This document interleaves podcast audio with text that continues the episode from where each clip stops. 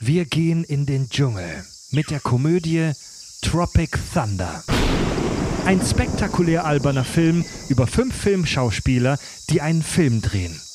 Neben viel Gelächter über die bescheuert geile Handlung und skurrile Dialoge inspirierte uns der Film zu einer spannenden Exkursion ins Gebiet der Schauspieltechnik.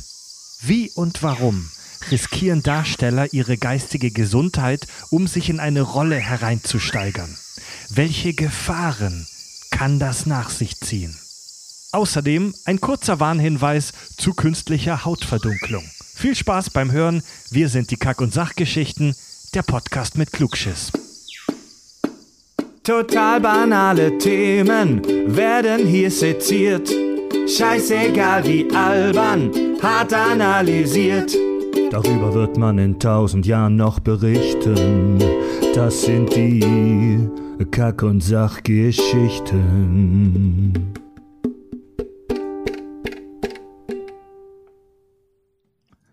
Ein Podcast größer als das Leben, empfohlen von der Bundesprüfstelle für jugendgefährdende Medien.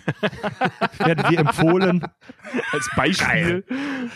Ja, Sie suchen jugendgefährdende Medien. Willkommen bei den willkommen. Das ist doch das, was man möchte. Genauso wie wenn, äh, wenn man sagt, äh, hier, wenn die Bildzeitung über dich herzieht, hast du hast du es geschafft. Ja, Mann. Mit der Bildzeitung fährst du hoch und wieder runter. Liebe Leute, willkommen bei den Kack- und Sachgeschichten, euer Lieblingspodcast für Filmanalysen, schissenschaftliches Halbwissen und äh, dieses Humording. Äh, mein Name ist Fred, ich begrüße be- bei mir im virtuellen Podcast-Studio, weiterhin im Kontaktverbot, per Telepräsenzmedien zugeschaltet. Hallo, lieber Tobi! Einen wunderschönen guten Abend, Morgen, Mittag, wann auch immer ihr die Folge hört, an alle da draußen. Außerdem vor mir im mittleren Fenster der Richard. Auch von mir einen wunderschönen guten Tag, wann auch früh, abends, mittags. Ich weiß nicht mehr, welche Zeit es für mich ist. Jeden Tag Sonntag. Hallo. Also wir wollen euch ja eher von äh, Corona und Co. Prost. Wir wollen euch ja eher von Corona und Co. ablenken. Deswegen bitte jeder nur einen Satz zu, aktu zu eurer aktuellen Heimscheißerlage. wollt, ihr, wollt, wollt ihr wieder raus oder habt, äh, seid ihr zu Hause jetzt festgeklebt? Äh, ich sag mal so, ich finde es sehr entspannt, dass mich am Wochenende keiner mehr fragt, ob ich aus dem Haus gehe. Aber durch die Woche würde ich schon ganz gerne mal wieder woanders arbeiten. Oder mal was essen gehen oder mal ins Kino gehen. Oh ja. Richard? Ich muss auch sagen, ich habe Netflix und YouTube durchgeguckt und ich muss sagen, wirklich, es ist nicht ein schlechtes Video dabei. ähm,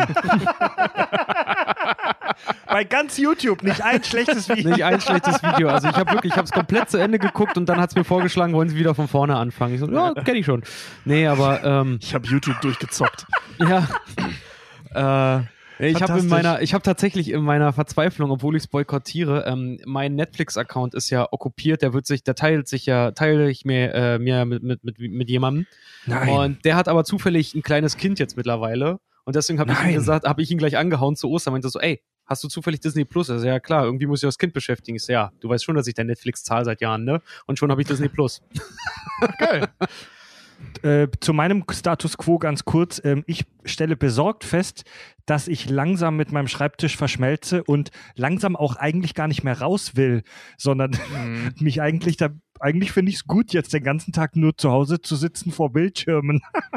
so, dass ich, ich werde echt zum, ich werde echt zum, zum digitalen Zombie, Alter. Boah, nee, Ja, das geht geht mir auch so. gerade, gerade, das geht mir. Bei mir geht's gerade relativ so. Ich habe mir ein neues MacBook geholt, mit dem ich jetzt arbeite. Ey, das ist Richard, halt jetzt ganz reicht's geil. mit der Werbung, Alter. Ja. Ohne Scheiß. Nee, aber äh, ein, bis, ein bisschen kann ich es kann ich's schon verstehen, aber ich muss ganz ehrlich sagen, so, nee, der, der, zwei, der Drang nach draußen wird bei mir persönlich gerade um einiges stärker. Ich nenne dich nur noch Mr. Commercial. Richard, Challenge. In dieser Folge darfst du keinen Markennamen mehr nennen. Du hast sie aufgebraucht, okay? Alles klar. Wir, ich probiere mein, probier mein Bestes. mal gucken, ob das schwierig wird, denn wir sprechen heute über einen wunderbaren Film. Wir haben mal wieder eine richtig schöne, schöne, spektakulär alberne Komödie für euch äh, mitgebracht. Wir sprechen heute über den Film Tropic Thunder. Tobi. Ja. Get back, motherfucker. Tobi, I love the pussy. I love the pussy. Scheiße, ja, stimmt. Tobi, stell dir vor. Tobi, stell dir vor, ein extrem verschwitztes äh, Alien kommt aus einem tropischen Quadranten der Galaxis zu uns auf die Erde, äh, landet hier im Urwald und fragt uns, was ist denn bitteschön das, was ich hier in meinen Tentakeln halte? Was ist Tropic Thunder? Äh, Tropic Thunder ist ein US-amerikanischer Spielfilm von, mit und durch Ben Stiller. Also er hat geschrieben und äh, Regie geführt, spielt die Hauptrolle. Ähm, in dem es darum geht, dass eine Filmcrew inklusive Schauspieler logischerweise versuchen, einen Kriegsroman in Vietnam zu verfilmen und das geht äh, furchtbar schief. Und zwar auf, all, auf jeder erdenklichen Ebene geht das schief. Ja. ja. Vor allem auf der menschlichen. Auch auf Produktionsseite, da läuft so einiges daneben. Also ich sag mal so, du weißt, dass deine Produktion schiefgelaufen ist, wenn am dritten Drehtag oder so dein Regisseur auf eine Landmine tritt und die Schauspieler immer noch denken, die Kamera würde laufen. Ja. Ja. Dann hast du definitiv falsch gecastet. äh, Richard Furz und Knapp, ist das ein guter Film? Äh, ja. Ich kann es nicht anders sagen. Für das, was er ist, wieder mal, ähm, und zwar eine Parodie der Film lässt sich als Parodie einsortieren und dafür ist er sagenhaft gut. Wirklich. Kurz und knapp. Ich weiß noch damals, als er rauskam, da hab, äh, gab es super viele Kritikerstimmen, wo ich mich furchtbar darüber aufgeregt habe. Ich habe den damals mehr oder weniger zufällig in der Premiere gesehen. Ey, und, Tito. Ähm, ja. Geil. Und ich habe also den es war wirklich zufällig, weil ich, ich, hatte, ich, weil, nee, ich hatte einfach damals so einen festen Kinotag und dann bin ich da halt drin, drin gelandet. Also donnerstags immer. Und ähm, die Kritiker haben den damals so ein bisschen zerrissen, weil er, also, weil er sich nicht ganz entscheiden kann, ob er jetzt Actionfilm sein will oder ob er Comedy sein will. Wo ich mich damals schon, der ist ja von 2008, ähm, mhm. gefragt habe, ey Leute, ein Film, sorry, Spoiler, kann auch eine Action-Komödie sein. Mhm. So, es mhm. kann auch beides sein. Siehe mhm so ziemlich alles aus den 90ern. Also ich, also ich verstehe das scheiß Problem nicht, aber das ist tatsächlich also bis heute noch einer der größten Kritikpunkte, dass der entweder zu viel Action oder zu viel Comedy hat. Ja, ich finde den, ich find ja. den halt super dahingehend, weil ähm, er lässt sich halt nicht so ganz, ja, er lässt sich nicht einordnen in Action-Comedy oder Action-Comedy oder sowas. Es ist eine Parodie. Und wenn du die, ja, die, die Parodie dahinter siehst, dann erkennt, also wenn du die Parodiefaktoren äh, in der Story und, und, und in dem, wie er gemacht ist, halt auch siehst und davon halt auch Kenntnis nimmst, dann erkennst mhm. du es auch klassisch als ein, das ist ein sehr, sehr gut gemachter Parodiefilm. Ja, da, das auf jeden Fall. Ähm, nur, also die, ich sag mal, der, der, der Punkt, dass es eine Parodie ist, ähm, ist bei vielen Kritikern halt eben der, der Anlass gewesen zu sagen, dafür hat er zu viel Action. Und ja, ähm, das, das mag das ich aber an Tropic Thunder so, weil obwohl er parodiert, auch. steht er für sich alleine auch sehr gut. Genau, also ich meine, ich, sorry, aber ich kenne keinen, der den Film doof findet. So, der, der Film steht da wie eine Eins ja. für sich alleine, ist irgendwann mal produziert worden, ist ein wunderschöner, so eine schöne kleine Perle. Ähm, ist jetzt keine große Filmgeschichte, ne? aber eine schöne kleine mhm. Perle, der immer noch lustig ist und das weiß ich nicht, warum man sich darüber echauffieren muss, dass er zu viel Action hat. Das ist albern. Ja.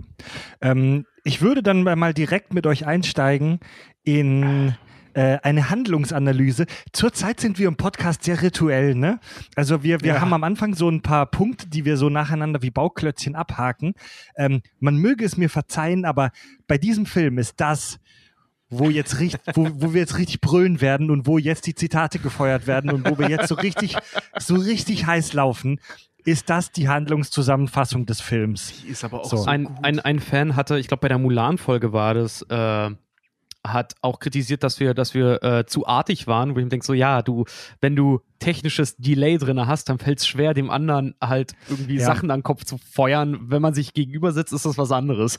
das ist mir tatsächlich aufgefallen, dass auch seit wir das über äh, virtuell machen, dass wir tatsächlich weniger laut rumlachen. Ne? Also, aber das ja. ist halt einfach, jeder, der schon mal Videochat gemacht hat, kennt das, wenn du mit Leuten mit so einer Webcam im Raum sitzt und die nur als kleine Fenster sieht, da kommt halt nicht so eine Partystimmung auf, wie wenn man zusammen im Raum ist. Man möge es uns bei dieser Pandemie noch verzeihen. bei der nächsten machen wir es besser. Bei der nächsten, ja. sagen, bei der nächsten sieht das anders aus. Gut, Leute, wir, sta oh, wir starten in den Film. ich freue mich schon so. Wir starten in den Film. Pass auf, der Film hat einen einmalig kreativen Einstieg, gleich am Anfang in den ersten paar Minuten. Der beginnt nämlich, also im Kino sieht man ja immer Vorschau-Trailer vor dem Film. Und der Film beginnt mit einigen Fake-Trailern von den Figuren in dem, also in dem Film sind die ganzen Figuren ja Schauspieler und wir sehen am Anfang ein paar Fake-Trailer, in denen wir die Hauptfiguren kennenlernen.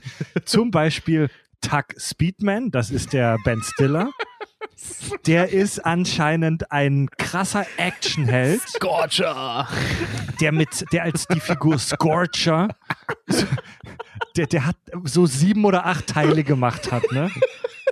Ja, ja. Ich muss schon lachen, wenn ich nur an den Namen Scorcher denke. Das ist ich fand den so Anfang dumm. davon auch so geil. Alleine die, die Prämisse von diesem Film. Ne, warte mal, die Prämisse von dem Film, die ja die Scorcher-Filme sein sollen, dass die Erde aufgehört hat, sich zu drehen, dann alles im Chaos versinkt und nur er kann das halt wieder rückgängig machen. Das ist der Plot von diesem Scorcher-Film. Und der Trailer geht damit weiter, dass er sagt, und keiner hat es kommen sehen. Sechs weitere Male. Das heißt, es ist sechsmal auf der Erde das gleiche passiert. Super geil. Also eine Parodie auf diese ganzen extrem plumpen und dummen Actionfilme, die sieben hirnlose Sequels bekommen.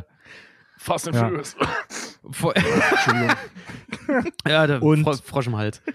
Das erfahren wir, das erfahren wir erst später im Film, aber ich erzähle es jetzt schon mal, weil das eben äh, sinngemäß super zu dieser Figur passt. Der Ben Stiller, also der Tuck Speedman, ähm, hat nach, nach seiner fetten Action-Karriere einen Ausflug ins Drama gemacht und einen und eine eine weirde Kopie von Forrest Gump gemacht namens Simple Jack, wo er einen ähm, also eher Rainman, oder? Ja, so Rain nee, Man, nee, das ist Forrest ja so eine Mischung, ja. Ja, so ja. eine Mischung. Und in diesem Film Simple Jack spielt er einen ähm, stark geistig eingeschränkten Menschen namens Simple Jack. Und dieser Film floppte am Kino brutal. Du musst, du musst das weiter ausführen. Er spielt einen geistig behinderten Pferdeflüsterer namens Simple Jack. mein, mein, mein, mein Gehirn ist nicht gut. Du Mama, Mama, machst mich glücklich. Also, damit wir uns nicht falsch verstehen, natürlich lachen wir nicht über geistig, ähm, geistig eingeschränkte Menschen, aber wie der Ben Stiller, wie übertrieben albern das dargestellt ist mit dem Ben Stiller, ist so weird. Alter. Ja, aber äh, also es wird ja auch innerhalb des Films thematisiert, dass das halt gar nicht geht, was der da gemacht ja. hat. Das sagt Robert Downey Jr., you never go full retarded. Also, das ist auch dafür Dafür sind sie auch hart an Pranger gestellt worden für diese Simple Jack-Nummer. Oh ja, Mann. Ja. Diverse Behindertenverbände kritisierten den Film brutalst. Also bis, das ging bis hin zu auf der Straße stehend und Schilder schwingende Demos vor Kinos und so weiter. Was, was echt schräg ist, weil der Film ja eigentlich in sich schon sagt, dass das falsch ist, was der da tut. Ja, also, eigentlich, ja. Ja, das, ja. die Frage ist halt, wie, wie falsch sagt er, dass er das tut? Die sagen nicht, die Thematik ist, ist falsch, sondern sie sagen, Alter, dass du das gemacht hast, für deine schauspielerische Leistung. Leistung. Dafür war es falsch. Das heißt, die Prämisse, unter der es läuft, ist halt, ist halt sehr, sehr egoistisch. Sie sagen halt nicht, dass die, dass die Thematik falsch ist, ähm, sondern sie sind ja die ganzen Schauspieler, also es geht ja darum, dass diese Schauspieler ja total in dem Film ja total weltfremd sind mittlerweile und eigentlich sehr ja. auf ihre Karrieren und auf, auf sich selber ja ähm, projiziert sind. Ähm, ich, muss, ja. ich muss dir ehrlich sagen, ich kann das ein bisschen verstehen, auch wenn innerhalb der Handlung gesagt wird, dass das nicht cool ist, dass dieser Film Simple Jack nicht cool ist. Wird, werden geistig behinderte Menschen hier, auch wenn wir nur einen Schauspieler sehen, der das spielt, als brutal krass extrem dargestellt. Als jemand, der jetzt vielleicht ein, ey, wenn ich mich in die Lage versetze von jemandem, der vielleicht ein Kind mit ähm, Down-Syndrom hat, soll man ja nicht sagen, Trisomie, äh, wie war die Nummer? 21. Ähm, 21. Als jemand, der, Nein, wenn ich mich in die Lage von so jemandem reinversetze, kann ich das schon ein bisschen nachvollziehen, wenn man das nicht so geil findet. Ja. Also ja, also kann ich, kann ich schon. Also wie gesagt, ähm, der Film selbst, also dass sie darüber diskutieren, dass man niemals einen Vollbehinderten spielen darf, da geht es ja nicht darum, dass der als Schauspieler, der früher Scorcher gespielt hat, das nicht machen soll, sondern generell als Schauspieler gilt, spiel niemals einen Vollbehinderten. So, das, mhm. das ist einfach nicht gut.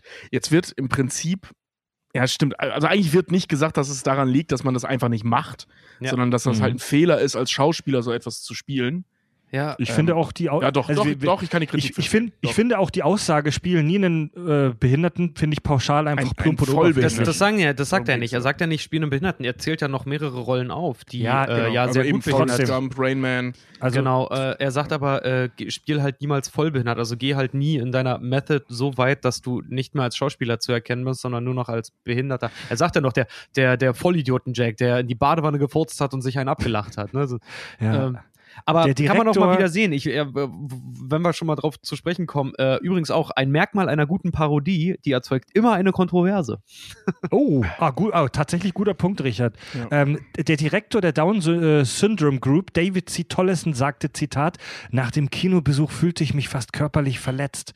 Und Stiller, Ben Stiller hat dann darauf geantwortet, wir machen uns weder über Schwarze noch über Behinderte lustig. Der Film ist eine Satire auf Schauspieler, die sich zu wichtig nehmen und Rollen mhm. spielen, die sie nicht spielen sollten. Die Gags gehen quasi auf unsere Kosten. Ja, ja das ist ja im Prinzip das, was ich meinte. Ne? Also, das, ja. das, also bei mir ist das so angekommen, also dass die sich über Schauspieler lustig machen. Ähm, also gerade auch diese Nummer von, äh, von, von, von äh, Robert Downey Jr., da kommen wir gleich bestimmt zu. Ja. Ähm, das ist halt, das geht gar nicht. Das geht einfach schlicht ja. gar nicht, was der da macht. Ja, also dass das ja moralisch falsch ist, was, was da passiert, ähm, war mir als Zuschauer jetzt klar. Aber klar, unter den Gesichtspunkten, die ihr meintet, ist es schon kann man sich da schon drüber aufregen. Jetzt sind wir ja schon so ein bisschen am Anfang gleich ein bisschen abgeschwiffen. Der zweite Fake-Trailer, der kommt, äh, den wir sehen, ist der vom Robert Downey Jr. Seine Figur heißt Kirk, Kirk Lazarus. Ähm, das ist so ein, der Trailer ist auch fantastisch. Das ist so ein Erotik-Thriller mit Mönchen. Ja, mit homosexuellen ja, Mönchen, Satan's, mit Tobey Maguire. Satan's Alley, ja, der auch Kirk Lazarus, der beste Schauspieler der Welt mit fünf Oscars. Und äh, was war das irgendwie, der, der Film äh, ausgezeichnet mit dem schreienden Affen in, in Peking? Den Preis gibt es ja, gibt's ja wirklich. Ja. Äh, wirklich? Für, den besten, für den besten Filmkuss. Ja, ja, den, den, ich weiß nee, gar nicht, nee, ob es den immer noch und hier, gibt. Äh, äh, genau, und also ne, Kirk Lazarus, bla bla bla, und dann eben and Toby Maguire. Äh, ähm, Gewinner des äh, besten MTV Movie Awards für den besten Filmkuss, den er damals für Spider-Man gekriegt hat. Also ist wirklich ja. wahr, ne? Den hat er wirklich für Spider-Man gekriegt. Ja, Übrigens, kleiner Fun-Fact: Toby Maguire war nur zwei Stunden am Set. Das war, das war ein Zufall, dass der da war. Das war irgendwie so ein, so ein mündlicher Gefallen, den der jemandem schuldete. So buchstäblich: Ey, ich habe eine geile Idee, komm mal kurz mit. Okay, ich habe zwei Stunden Zeit, alles klar.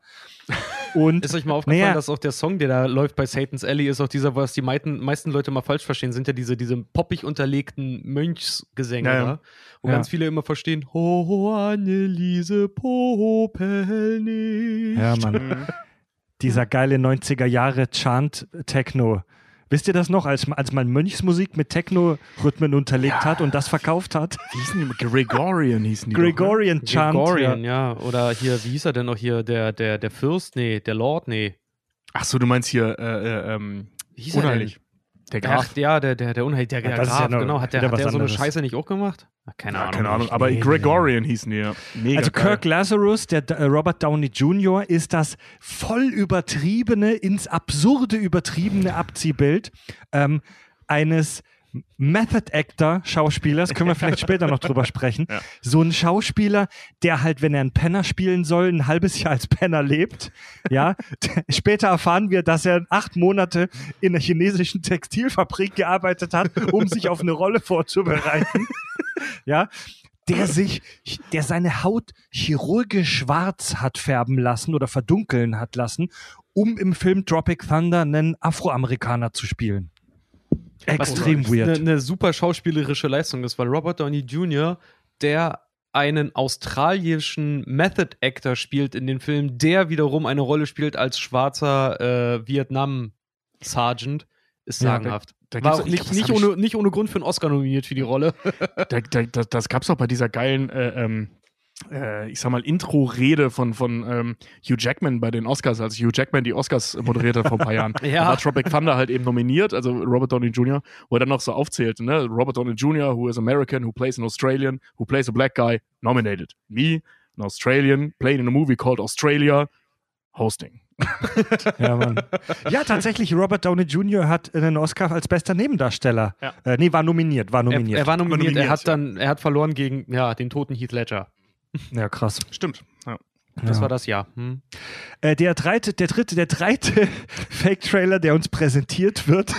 ich, komm, ich muss mich jetzt schon bebissen, Alter. Das ist der, der Jeff Portnoy, gespielt von Jack Ey. Black, der bekannt, der bekannt wurde, also in diesem Filmuniversum, durch Furzkomödien.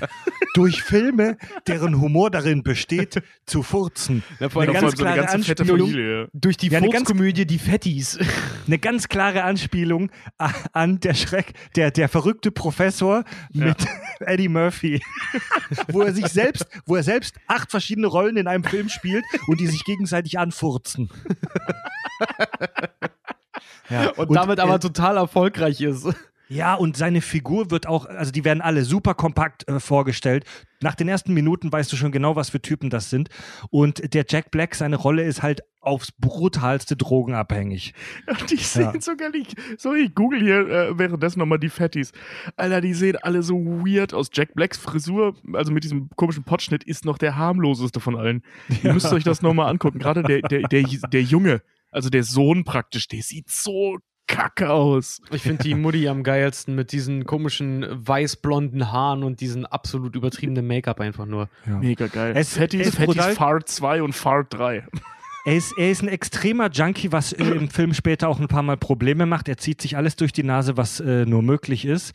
Und dann lernen wir noch, ähm, dann gibt es noch einen, also ein Schauspieler, den wir nicht am Anfang vorgestellt kriegen, ist der Jay. Das ist so das Milchgesicht der Truppe. Ähm, wen wir aber noch vorgestellt kriegen, ist der Al Pacino. also geschrieben El Pacino. Äh, der Schauspieler heißt Brandon T. Jackson. Der ist so eine Art übertriebener Gangster-Rapper, der Songs macht wie I Love the Pussy. Ein weiteres Klischee in dieser Runde.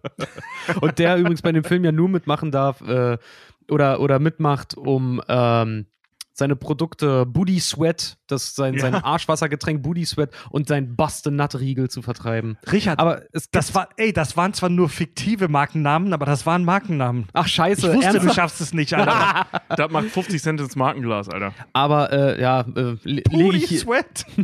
lege ich hier an. Aber äh, ich weiß nicht, habt ihr, habt ihr, habt ihr gesehen, ähm, es gibt zu den Figuren gibt es so, so kleine, kleine Vorgeschichten auch, die kann man sich auch so äh, sogar auch online geben. Gibt es eine Mockumentary also eine, eine Verarsche-Dokumentation zu, dem, zu dem Film selber. Ja, ja, eine Nein. Mockumentary, die heißt Reign of Madness. Äh, ist angelegt an. Muss ich sehen.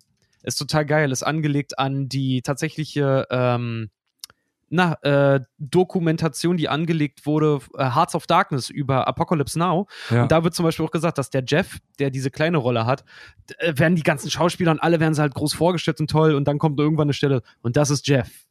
Er hat nicht viel gemacht bisher nur eine sehr erfolgreiche äh, Werbung für Jugendliche, die unter rektale Dysfunktion leiden. und dann wird er gezeigt, so geil auf so einem Fahrrad und mega glücklich. Und deswegen sind die Regisseure, ist, ist äh, Les Grossman auf ihn aufmerksam geworden, der Produzent.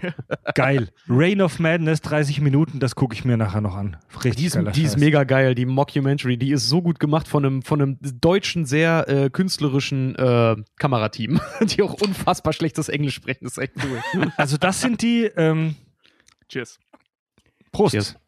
Das sind die äh, fünf Figuren, um die es sich dreht. Der Actionstar, der Charakterdarsteller, der Furzkomödiant, der Gangsterrapper und Jay das Milchgesicht. Ja, beziehungsweise, ähm, also er ist ja nicht nur das Milchgesicht, ne? Ähm, er ist ja im Prinzip so das, das Abziehbild eines äh, ähm, aufstrebenden Jungs, ja, nicht mal Stars, also eines Jungschauspielers, der gerade von der mhm. Akademie ist, der noch total Bock hat, der auch der einzig Richtige im Kopf ist. Also er Jung, ist halt naiv, noch normal. motiviert. Genau. Ja. Äh, also diese fünf sind Darsteller bei einem Filmprojekt. Und dieses Filmprojekt möchte das Buch eines Vietnamkriegsveteranen verfilmen. Der Film heißt Tropic Thunder. Ein gigantisches und super ambitioniertes Projekt. Sie wollen den größten Kriegsfilm aller Zeiten machen. Ja. Mhm. ja. Die Sergeant Fourleaf. Ja. Hieß es Payback oder Payback? Ich weiß es nicht mehr genau. Sergeant Fourleaf, der das Buch geschrieben hat. ähm, die Dreharbeiten sind besonders für den Regisseur die absolute Hölle, da die exzentrischen Schauspieler auf gut Deutsch machen, was sie wollen. Ja? Der, Reg der Regisseur Damien Cockburn. Der Theaterregisseur Damien, der englische Theaterregisseur Damien Cockburn. Ich habe mich weggeschmissen beim ersten Mal. Der, äh, wer ist der? Justin Theroux, ne? Der Schauspieler, der den spielt, hm. hat übrigens auch mit Ben Stiller zusammen das Drehbuch geschrieben. Ja, Ach, geil. Und stimmt, ähm, der, der, Cockburn ist so geil, das ist so ein Lutscher. Ja, der, der, der, Regisseur kann sich halt auch nicht durchsetzen, der ist halt ein ja. Lutscher. Ich habe heute auch erst. Achso, Entschuldigung. Nee, erzähl, erzähl. Nee, ich habe heute auch erst gemerkt, der, der, der Schreiber, der heißt ja auch äh, Sergeant Fourleaf Tayback. Payback, ich weiß, Tayback? ich weiß nicht, ich verstehe. Tayback. Tayback. Äh, und ich habe immer überlegt, warum sie ihn immer alle Fourleaf nennen, bis ich mal äh, den heute noch mal gesehen habe. Und der eine, der Jeff Portnoy, sagt das sogar noch, als sie ihn abholen wollen, dem ist Glück auf den Arsch tätowiert. Und Fourleaf ist ein vierblättriges Kleeblatt. Ah. Das ist ja und sinnvoll. ja und gleich am Anfang des Films erleben wir den Dreh einer wichtigen großen Szene in diesem Film mit. So, wie das oft so ist bei Hollywood-Filmen, wird das Ende vom Film gleich am Anfang gedreht. Und in der Szene geht es darum, dass die beiden Hauptdarsteller, also der Ben Stiller und der Robert Downey Jr., dass äh, die so im Schützengraben auf gut Deutsch liegen und Ben Stiller ist kurz davor zu verrecken, die Hände wurden ihm abgeschossen, wo er so mega übertriebene, zerfetzte Armstümpfe der, äh, hat. Wenn wir wieder zu Hause sind, da zeige ich dir, wie man Ping-Pong spielt. da zeige ich dir mal, wie man jongliert. Und der Robert Downey Jr. übertreibt total, ist mega am Rumflennen, steigert sich übertrieben in die Szene rein, weswegen Ben Stiller irgendwie rauskommt, der hat keinen Bock mehr. Und die warten darauf, dass Napalm abgefeuert wird hinter denen im Hintergrund. Das sind echte Jets im Anflug, die echtes Napalm abwerfen. Ja, und es heißt, in einer Minute oder in zwei Minuten sind die hier. Wir können jetzt nicht abbrechen. Wir müssen jetzt drehen. Die Schauspieler scheißen drauf, ähm, machen nur Blödsinn, verpissen sich dann sogar vom Set und dieses Napalm wird hinten abgefeuert, ohne dass die Kamera äh, an war. Das bedeutet, viele, viele, viele Tausende, wahrscheinlich Hunderte, Tausende Dollar wurden für nichts verfeuert. Das ist so geil. Ja. Wie auch der, ähm, wie, wie, heißt der Schauspieler nochmal? Daniel, Dan, Dan, irgendwas, den ich eigentlich gar nicht so geil finde. Ähm, egal. Der, der, der den Pyrotechniker da spielt, den man ja auch so, ja. aus Johannes und so kennt. Ähm, wie er dann da steht, pralle Titten!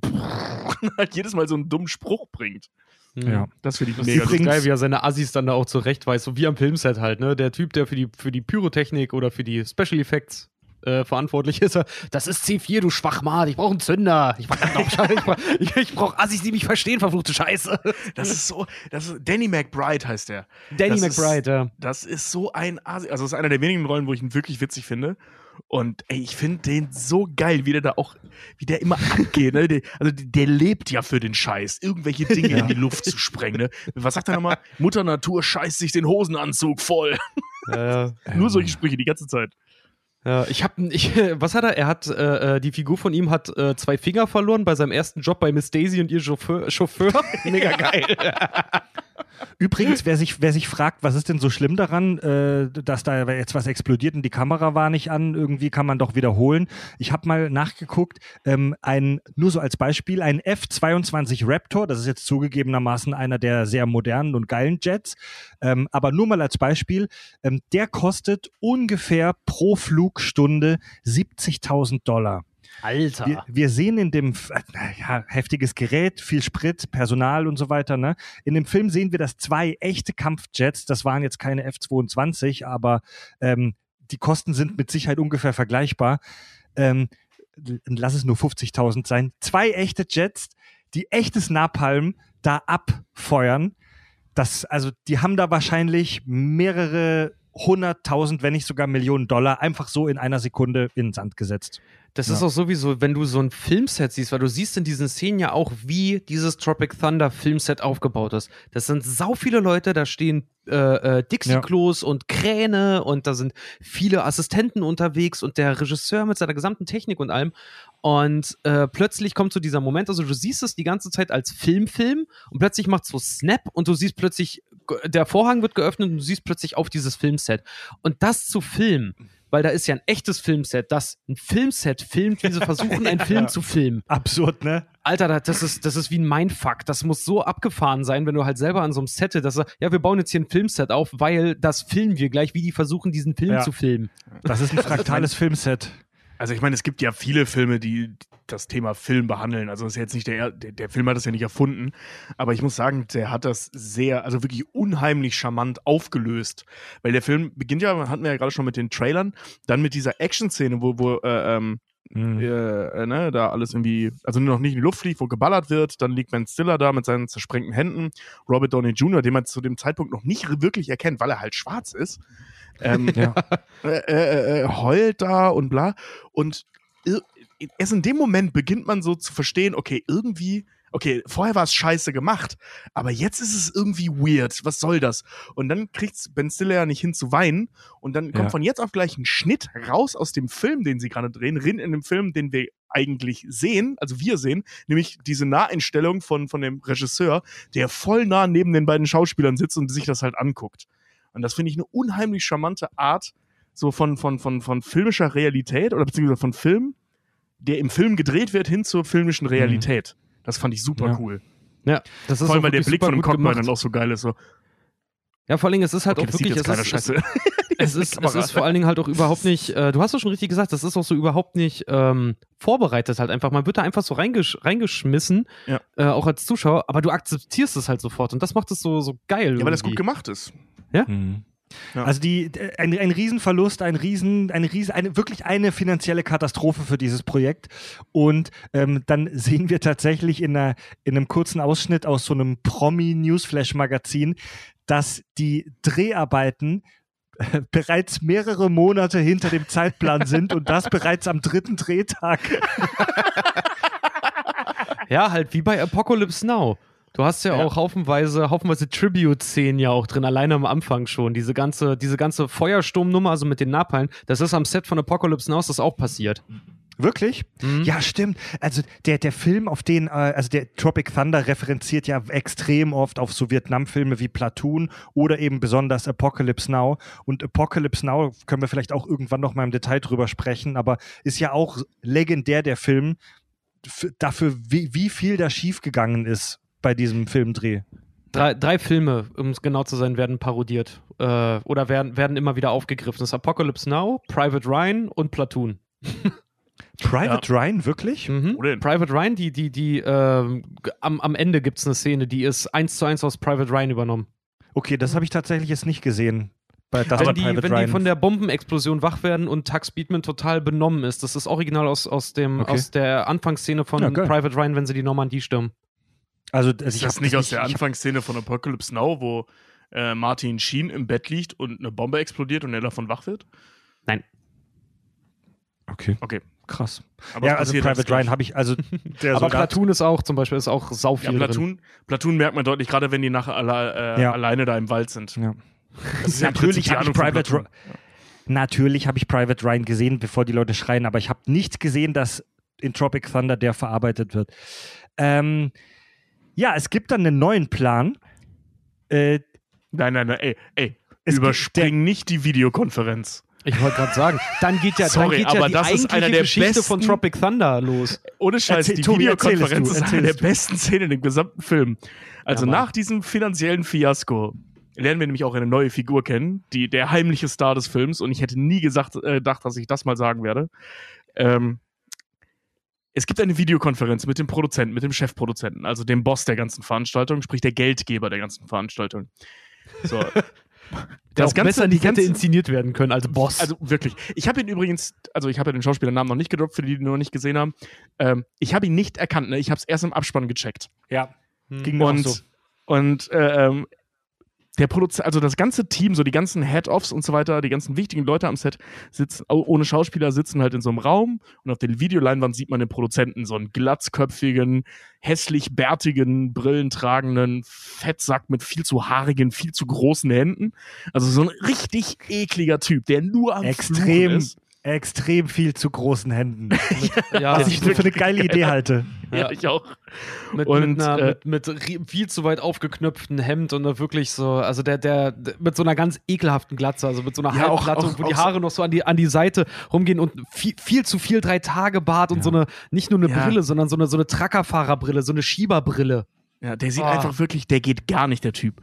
Auch immer mit so einem komischen blauen Hemd. Also der, der, der geht einfach gar nicht. Und die Figur heißt, äh, sorry, die Figur heißt äh, Les Grossman. auch wieder ein witziges, auch wieder ein witziges Wortspiel, weil Gross heißt im Englischen sowohl brutto als auch unanständig oder sogar eklig. Gross. Ja, perfekt. Ja. ja. Und Les Grossman ähm, scheißt da halt die Crew zusammen. Und ich, einer, also weil sie es halt eben verkackt haben. Und einer meiner absoluten Lieblingszitate in diesem Film ist halt wie Les Grossman, der gespielt wird von Tom Cruise. Wie gesagt, ich habe ihn nicht erkannt. Und wahrscheinlich Tom Cruise beste Arbeit. Ähm, mhm. Wie er da steht. Okay, wer von euch ist der Oberbeleuchter? Und dann halt irgend so ein Dude. Ja, ich du gehst jetzt zu dem Regisseur und dann haust du ihm in die Fresse. geht halt der Oberbeleuchter hin, haut ihm halt in die Fresse. Und, das, und dann, ey, wie der abgeht, dann so, ja, ja. Und dann erklärt er dem halt noch, dass er ihm sein, sein, war das? Wenn er, wenn er weiterhin so eine Scheiße baut, dann wird er ihm so seine Faust in den Arsch stecken, dass er seinen Ehering von innen küssen kann. Und sonst nee, also dreht völlig ist, am Rad. Äh er, sah, Jede, äh, sie, er, er, warnt ihn halt noch, sie scheißen ja. in die Geldquelle, mein Freund, und ab jetzt ja. wird meine Faust so tief in ihrem Arschloch mhm. stecken, dass jeder Gedanke, genau so, der ihm ja. kommt, erst einmal an meinem Ehering vorbei muss. Also Grossman ist der Grossman eloquenter ist der Motivator. Der Inbegriff des arschlochigen Filmproduzenten und sein Ding ist es, wir werden später, ich habe später noch ein wunderbares Zitat von ihm aufgeschrieben. ähm, sein, sein Ding ist es, dass er praktisch allen körperliche Gewalt androht und sie in dieser ersten Szene sogar von anderen ausführen lässt. Ja. Auch ja? wo der dann der der Tayback, ähm, von dem er zu dem Zeitpunkt, äh, ich will nicht spoilern, ähm, also der Autor des, des Buches Tropic Thunder, was sie da verfilmen, wo er dann irgendwie so eine gruselige Vietnam-Geschichte erzählt und dann Les Grossman als Produzent des Ganzen dann sitzt. Wer ist das? Das ist der Autor des Buches. Sie sind ein großer amerikanischer Held. Und jetzt halten Sie die Fresse! Ja. Sp später trifft, ich greife nur kurz vor, weil es hier gerade passt, später ähm, kommt der Schauspielagent dann zu, zu dem Grossman, zu dem Filmproduzenten rein und ohne dass man Grossman sieht, hört man schon, wo wir in den Raum gehen, ihn aus dem Hintergrund. Ich reiß dir die, ich reiß dir die Titten ab. Du willst Probleme? Ich gebe dir Probleme. Ich er sagt zu seiner Assistentin. Wie kann man denn ja, jemandem damit drohen, ihm die Titten abzureißen? Er, er, droht seiner, er droht seiner Assistentin, die ihm auch die ganze Zeit Cola Light bringen soll. wahrscheinlich Bluthochdruck, äh, wahrscheinlich auch Bluthochdruck hat, hoch 10. Nee, der, der droht er und dir, dir reiß ich die Titten ab, wenn du die Kinos nicht klar machst. ja, ja, genau. Im, Im, Englischen sagt er, I rip your tits off. Talking about problems, I give you problems. I rip your tits off. Ey, der, der ist okay, so, der ähm, hat so geile Sprüche dieses, ich rede von verbrannter Erde, du Hühnerficker. also man man, wir kommen später noch zum Grossman zurück. Ähm, man berät sich dann, der Regisseur berät sich mit dem Buchautor, mit dem Vietnam-Veteran und man kommt zum Schluss, die Schauspieler sind Schlaffis und die müssen mal richtig mit der Nase in die Scheiße reingedrückt werden. So. Ähm, die äh, fliegen, die Schauspieler, dann ohne ihre typischen Komfortsachen in den äh, Urwald die Schauspieler merken schon, oh, das wird unbequem und setzen die da im Urwald ab. Und der Plan ist, wir faken jetzt einen Krieg, der auf die Schauspieler möglichst echt wirkt und verstecken Kameras überall in den Bäumen und filmen das so mit. Wie auch immer das funktionieren soll technisch. Eigentlich und, eine geile Idee, so wie er es halt sagt, Guerilla-mäßig. Ja, ne? genau. Ja. Also die wollten tatsächlich dann so eine Art Found-Footage-Film, so Blair Witch Project-mäßig, so habe ich das verstanden, äh, da machen. Ne? Genau, ja. Und praktisch eine Sekunde, nachdem der Schauspieler die, äh, die der, Verzeihung, nochmal zurück. Hallo, wurde überhaupt? Praktisch eine Sekunde, nachdem der Regisseur die Schauspieler brieft, explodiert unter ihm eine Tretmine und er stirbt. und er war, seine Motivationsrede war aber so gut, dass ich glaube, äh, zwei Drittel der Schauspieler, ein paar haben so eine Ahnung, so äh, ist der gerade wirklich in die Luft geflogen und ausgerechnet sein Hauptdarsteller Tux Speedman überzeugt dann alle davon, dass das halt nur eine Attrappe ist, die gerade in die Luft geflogen ist und ja. betreibt dann im Prinzip aktive Leichenschändung. Ja, weil er diesen Kopf so in die Hand nimmt und dann so an, dem, an, an den Überresten des Halses so leckt. Ja. Seht ihr, das ist nur Maissirup. Okay, warmer Maissirup, der nach Blut schmeckt. Aber Fred, Fred finde ich, hat noch was Wichtiges vergessen. Und zwar sehen wir ja vorher noch äh, den Tux Speedman, wie er ja auch sein Domizil auf dieser äh, Insel nee, oder in, in Vietnam da bezieht, wo die halt drehen. Mhm. Und da wird ja auch so eine, da wird ja auch das Charaktermotiv von der Figur selber auch gesetzt. Also der hat, ah, der hat Stimmt, ganz, ganz ja. arge Probleme mit seinem eigenen Selbstwertgefühl, was am Ende des Films die Situation dann ja, ja. so eskalieren lässt, weil der ja total auf, ähm, naja, er trimmt sich selber so, so auf, auf, auf Kommando dann halt. Also er will auch das Kommando haben und Kommando geben, ja. weil er halt auch seine Rolle ist, er ist der Anführer. Ja, aber auch, ähm, also stimmt ja. Ähm, zusätzlich ähm, ist halt, hat er das Problem, dass seine Karriere im Prinzip vorbei ist. Also die Scorcher-Filme ja. waren schon lange nicht mehr erfolgreich. Ähm, der hat niemanden, der versucht ja äh, ein Kind zu adoptieren, was irgendwie nicht funktioniert. Ähm, der ist total vereinsamt. Den einzigen, den er hat, ist sein Agent, mhm. hier Matthew McConaughey. Ähm, der Packer. Da gibt es auch noch diesen, diesen geilen, der Packer, ja. Da gibt es auch noch diesen, äh, äh, diesen geilen Ausschnitt aus dem Interview, da irgendwie jemand, der äh, ihnen nahe steht, hat uns erzählt, dass sie bla bla, Depression hier und da. Und seine Antwort darauf ist, jemand hat gesagt, dass er mir nahe steht. Also das mhm. ist schon echt. Äh, der Typ ist halt am Arsch. So, also der ist halt ein großer Definitiv. Star mal gewesen, aber das ist vorbei. Mhm. Ja. Und da ja, sieht er sich in hoch. seiner Villa in seiner Villa so ein All-Access Hollywood-Tape, äh, wo die ganzen Stars auch nochmal noch mal einzeln, also in ihren Problemen gezeigt werden. Da siehst du halt, dass er halt alleine ist und einsam und so ein sterbender Stern, mhm. ne? Dann, dass der, der Kirk Lazarus, diese super, dieser super Schauspieltyp eigentlich für ihn voll die Bedrohung ist, weil der nach wie vor so im selben Alter, aber megamäßig erfolgreich. Der hat nur das Problem, mhm. der taucht viel zu tief in seine Rollen ein. Dann zeigen mhm. sie ja den Jeff Portnoy ja nochmal, den, den, den Fettis-Darsteller, da gehen sie auch nochmal auf seine Drogensucht ganz krass halt ein. Den Fartist? Genau, und, und ah. Al Pacino, äh, Al, Al Pacino zeigen sie auch nur ganz, äh, den zeigen sie ja nur ganz kurz, der ist ja auch ein bisschen, ich finde den auch von, von allen Figuren, ich mag den sehr gerne, aber der ist, der ist somit die flachste eigentlich. Ja, die, also auf den hätte man noch am ehesten verzichten können. Und ähm, naja, die, die Schauspieler, die da jetzt im Dschungel ausgesetzt wurden, die sitzen tatsächlich wirklich in der Scheiße. Denn ein Trupp äh, vietnamesischer Drogendealer nee, ähm, sind, wird auf sie aufmerksam. Ähm, die haben, äh, das ist doch, das, das, Problem ist doch, dass die äh, die Grenze schon überschritten hatten. Also die ja, sind nicht mehr in ja, Vietnam, ja. sondern die sind in, äh, ich habe vergessen mal, wie das Land daneben in Bermuda, heißt. also in dem in diesem Drogenhighway äh, Bermuda Kambodscha. Da, ne? Genau, also die sind ah. Kambodsch, ah okay. Die genau, die sind okay. an, an, an, diesem Dreieck, das ist zwischen Laos, Kambodscha und Vietnam. Da Aha. stecken die. Gut, also ein Trupp kambodschanischer Drogendealer wird auf sie aufmerksam und hält sie für Drogenfahnder und wollen ihnen deswegen am, ans Leder. Es gibt sogar relativ früh eine Schießerei, die die Schauspieler nur mit Glück ähm, naja, überstehen, weil da noch Sprengladungen von dem Special Effects Fuzzi zufällig waren, die dann hochgegangen sind. Und Stimmt, die schießen Stiller hält alles. Ja, sie kämpfen sich dann durch den Dschungel. Stiller hält alles weiterhin für einen Fake. Er, er ist immer noch im Film. Er will auch die Szenenliste weiterhin abarbeiten. Den anderen wird aber, die werden zunehmend verunsichert und merken, scheiße, das ist irgendwie doch realer, als es uns bewusst ist. Es kommt dann zum Streit wegen der Landkarte. Ähm, der Ben Stiller setzt sich dann von der Gruppe ab. Während einer einsamen Nacht im Dschungel tötet er aus Versehen einen Panda. Ich habe, ich habe das getötet, was mir auf der Welt am liebsten ist. Du Scheiße, du hast eine Nutte getötet. Nein, ein Panda. Nein, ein, ein Panda. Und das sagt er über ein Satellitentelefon und ja. das hat so einen beschissenen Empfang. Was, Amanda? Das war bestimmt nicht ihr richtiger Name. ja, ja. Genau. ja. ja. Und naja, er, Ben Stiller, fängt dann auch an, sich voll reinzusteigern und er denkt plötzlich, er wäre so eins mit der Natur.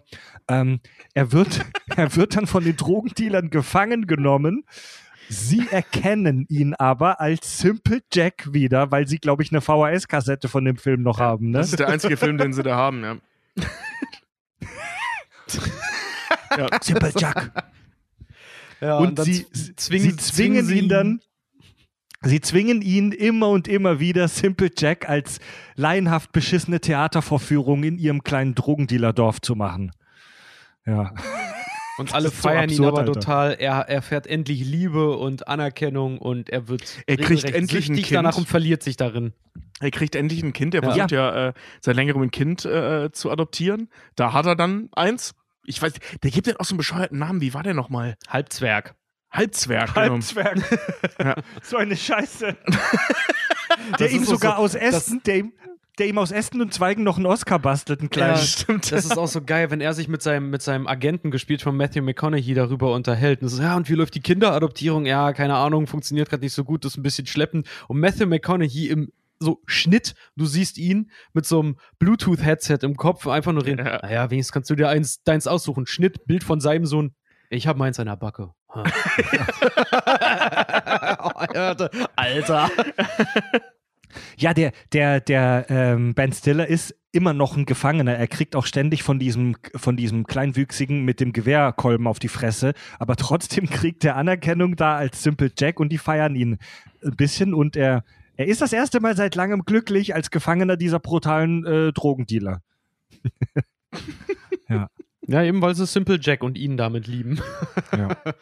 Die und, ja sogar noch dafür Lobpreisen. Ne? Dafür hast du Oscar verdient. Und dann kommt die geilste Szene im ganzen Film. Die Drogendealer stellen eine Lösegeldforderung ähm, am Telefon mit dem Schauspielagenten. Der Les Grossman, der Produzent, reißt aber das Telefon an sich und da ereignet sich folgender Dialog. Ich lese mal vor. Dealer, hier ist Flaming Dragon. Dann antwortet Grossman, Ah, okay, Flaming Dragon. Fickfresse. Also als erstes trittst du mal bitte einen Schritt zurück und dann fick dir in deine Scheißfresse. Ich habe keine Ahnung, was für ein ba pa palmpazifisches Machtspielchen du hier abziehen willst, aber Asienkumpel ist mein Revier. Also denk lieber nochmal über alles nach, sonst komme ich darüber und werde wie ein scheiß todbringender Feuersturm über dich herfallen. Ruf lieber gleich die Vereinten Nationen an und erwirb eine Resolution, die mich davon abhält, zu dir zu kommen und dich durch den Wolf zu drehen. Ich rede von verbrannter Erde, du Hühnerficker. Ich werde dich massakrieren und dann scheiß ich dir in den Kopf. Moment, er beendet diese, diese, ja. äh, diese geile Tirade mit auflegen, Telefon wegschmeißen und findet raus, wer das war. Ey, ich hab's mir noch immer, dieser, dieser Satz, ähm, fick dir in deine Scheißfresse, den habe ich beim ersten Mal gar nicht so richtig realisiert und nachvollzogen und äh, nachvollziehen können. Ich habe es mir nochmal auf Englisch angeguckt, da sagte literally fuck your own face. ist das eine fantastische Beschimpfung? Ich muss aber auch ganz ehrlich sagen, das ist meine Lieblingsszene im Film. Das ist auch was, was, was mir, als ich in Kanada äh, war, sehr gefehlt hat. Wir Deutschen können einfach viel besser fluchen. Äh, es klingt Findest halt alles wirklich? so schön. Ey, Alter, äh, fluch mal eine Zeit lang auf Englisch. Äh, ähm, das klingt alles so weich und so verwuschelt, wenn du dann mal wieder unsere K, P, K, B ja. Laute halt nehmen kannst. Weil unsere, unsere, unsere Konnotation ist dahingehend halt sehr hart. Wenn du verfickte Scheißfresse sagen kannst, klingt halt besser als fucking Shitface. Ne? Ich rede von verbrannter Erde, du Hühnerficker. Ist Best, das geil? Bester Satz. Ja. Bester Satz im ganzen Film. Ja. Ohne Scheiß. Vor allem, ich, ich werde dich massakrieren. Vor allem, ich werde dich massakrieren, dann ist kurze Pause und dann dieses, und, da, und dann, wenn ich dann mit dir fertig ja. und dann scheiße ich dir in den Kopf. Super. Vor allem auch, auch dieses. Auch die, die Synchronleistung da an der Stelle ist sagenhaft, ja. ey. Auch dieses Flaming Dragon. Fickfresse. ich finde das ja, Wort Fickfresse so geil. Kurz, kurz darauf kommt es ja nochmal zum Telefonat und der Flaming Dragon nennt ihm die Summe von 100 Millionen Lösegeld und dann antwortet Les Grossman, ja. großartig, ich schreibe das mal eben auf, 100 Millionen. Oh, warten Sie, ich habe eine bessere Idee. Statt der 100 Millionen könnte ich Ihnen doch den Eichelkäse von einem alten Penner schicken und dann legst du den Typen um. Ja, vor allem, leg dann auf, wir verhandeln nicht mit Terroristen. Und alle, äh. Den Eichelkäse von einem alten Penner schicken. Ich glaube. Da habe ich mich auch mal gefragt, wie will er das schicken? Passt das im Briefumschlag? Ey, dieser Les Grossman ist das größte Arschloch auf der ganzen weiten Welt, ohne Scheiß. Wirklich. Auch wie er seinen Assistenten ja. behandelt. Ein haariger Affe, äh, ein haarloser Affe könnte deinen Job machen. Immer noch. Ein eierloser. Seit, seit Jahren sag ich es dir, ein eierloser Affe. Ein eierloser Affe könnte deinen Job machen. Nein, im Ernst. Das ist, ein das ist so eine, das ist so ein, also das, wisst ihr, das ist so eine von, von Tobis nach Schwachkopf ist das eine von Tobis Lieblingsbeleidigungen, auch bei Leuten, die er gerade erst kennengelernt hat, nach sechs Bier. Äh, aber er sagt seit, er sagt seit sechs, sechs oder sieben Jahren sagst du das Falsche, ey. Ich, hab, ich sag's auch immer falsch. Ich habe eine Weile immer ein haariger Affe könnte deinen Job machen. Ihr, liebe, liebe Hörer, ihr Als merkt. Es keine dieses, haarigen Affen gibt. Liebe Hörer, ihr merkt, dieses Zitat wird in unseren alltäglichen Dialogen erstaunlich oft benutzt. ja, das stimmt. Das ist, für, das ist für uns Popkultur, Mann. Ja, Mann, ey. Ja, Les Grossman ja. ist mein Michael Jackson, wenn du so willst. Ja. Ja, die Szene ist auch, das ist mein Graceland, Alter, mein Neverland. Das ist mein Fänger im Roggen auch, auch ein Zitat aus dem Film. Stimmt, ja. Stimmt. Tropic Thunder. Thunder. Ja, sowas wie mein Fänger im Roggen. Was hat dich literarisch geprägt? Ne? So Goethe, Schiller, Les Grossman. Ja, die Großen halt, ne? Die großen drei. Ich, äh, übrigens, die, die, die Rolle dieses Studiobosses war Tom Cruise eigene Idee. Das finde ich mega krass. Tom, Cruise sollte, Tom mhm. Cruise sollte eigentlich den Schauspielagenten spielen die Rolle hat ja dann der Matthew McConaughey gemacht. Ähm, und Tom Cruise hatte selbst diese Idee, diese Figur da reinzuschreiben, was sie dann gemacht haben. Und seine Rolle wurde komplett geheim gehalten. Nirgendwo Pressematerial, Trailer, Teaser und so weiter ist er aufgetaucht. Keine Fotos. Die haben mega krass drauf geachtet. Es ist dann doch ein Foto von ihm bei den Dreharbeiten im Kostüm geleakt von irgendeiner externen Fotoagentur. Die haben das dann aber alles wieder offline gestellt, nachdem ihnen rechtliche Schritte äh, vom Studio angedroht wurden. Und ähm, ja, es, es, sollte eine Überraschung für die Fans bleiben, dass er in diesem Film plötzlich auftaucht. Definitiv also für, gelungen, für mich, Alter. Für mich hat es geklappt. Ich habe es, wie gesagt, erst im Abspann und auch erst als, also im, der Abspann besteht daraus, dass Les Grossman tanzt. Und ähm, dann stand da halt irgendwann End Tom Cruise. Und ich habe es dann in dem Moment erst gereilt, dass ich die ganze Zeit Tom Cruise dabei zugeschaut ja. habe. So ging es mir beim ersten Mal auch, Mann. Ja, Mann, Dito. Beim zweiten Mal ich gucken habe ich gedacht, wie dumm war ich bitte? Man sieht's schon, aber... Ja, man sitzt auch wirklich die ganze Zeit beim Film gucken dann und denkt so, ey, irgendwoher kenne ich das. Irgendwoher ja, genau, genau. Diese, ja. diese, toten, seelenlosen Augen kommen mir bekannt vor. und irgendwann, irgendwann, äh, ja, du hast recht, man kommt sich dann echt dumm vor. Und der, ja, klar, Tom Cruise. Hm. Ja, ja Mann. Aber ah, der hat das der so geil gespielt, ey. ey ja, Mann, ey, alleine Les Grossman mit diesem, mit diesem Outfit, mit dem Getanze, einfach alles, alles stimmt an dieser Figur. Die ist wirklich, die ist dazu geschaffen, auf Halloween-Festen äh, parodiert zu werden. Einen ja. Fettsuit hat er an, so eine Glatzenkappe. Er hatte so plastische Hände. Wenn ihr den Film noch mal guckt, liebe Hörer, achtet darauf, wie absurd haarig und viel zu groß die Hände von ihm sind. Achtet da mal drauf. Ja. auch die, auch die Unterarme, ne? so alles irgendwie. Ja, ja. ja. Voll eklig. Ja. Ich finde es auch viel zu geil, wenn du mal guckst, wenn er auch läuft und wie er sich bewegt, halt einfach auch so. Diese Energie, die der halt auch ausstrahlt, das ist so. Alleine, wenn du den das erste Mal in voller Montur halt siehst, ist ja, wenn der Packer ja, äh, also, also, ähm, äh, Tux Speedmans Agent ja zu ihm, zu ihm, zu ihm reinkommt, um mit ihm zu verhandeln, dass sein Klient, Tux Speedman, ein Tivo bei den Dreharbeiten mitten im Dschungel zusteht.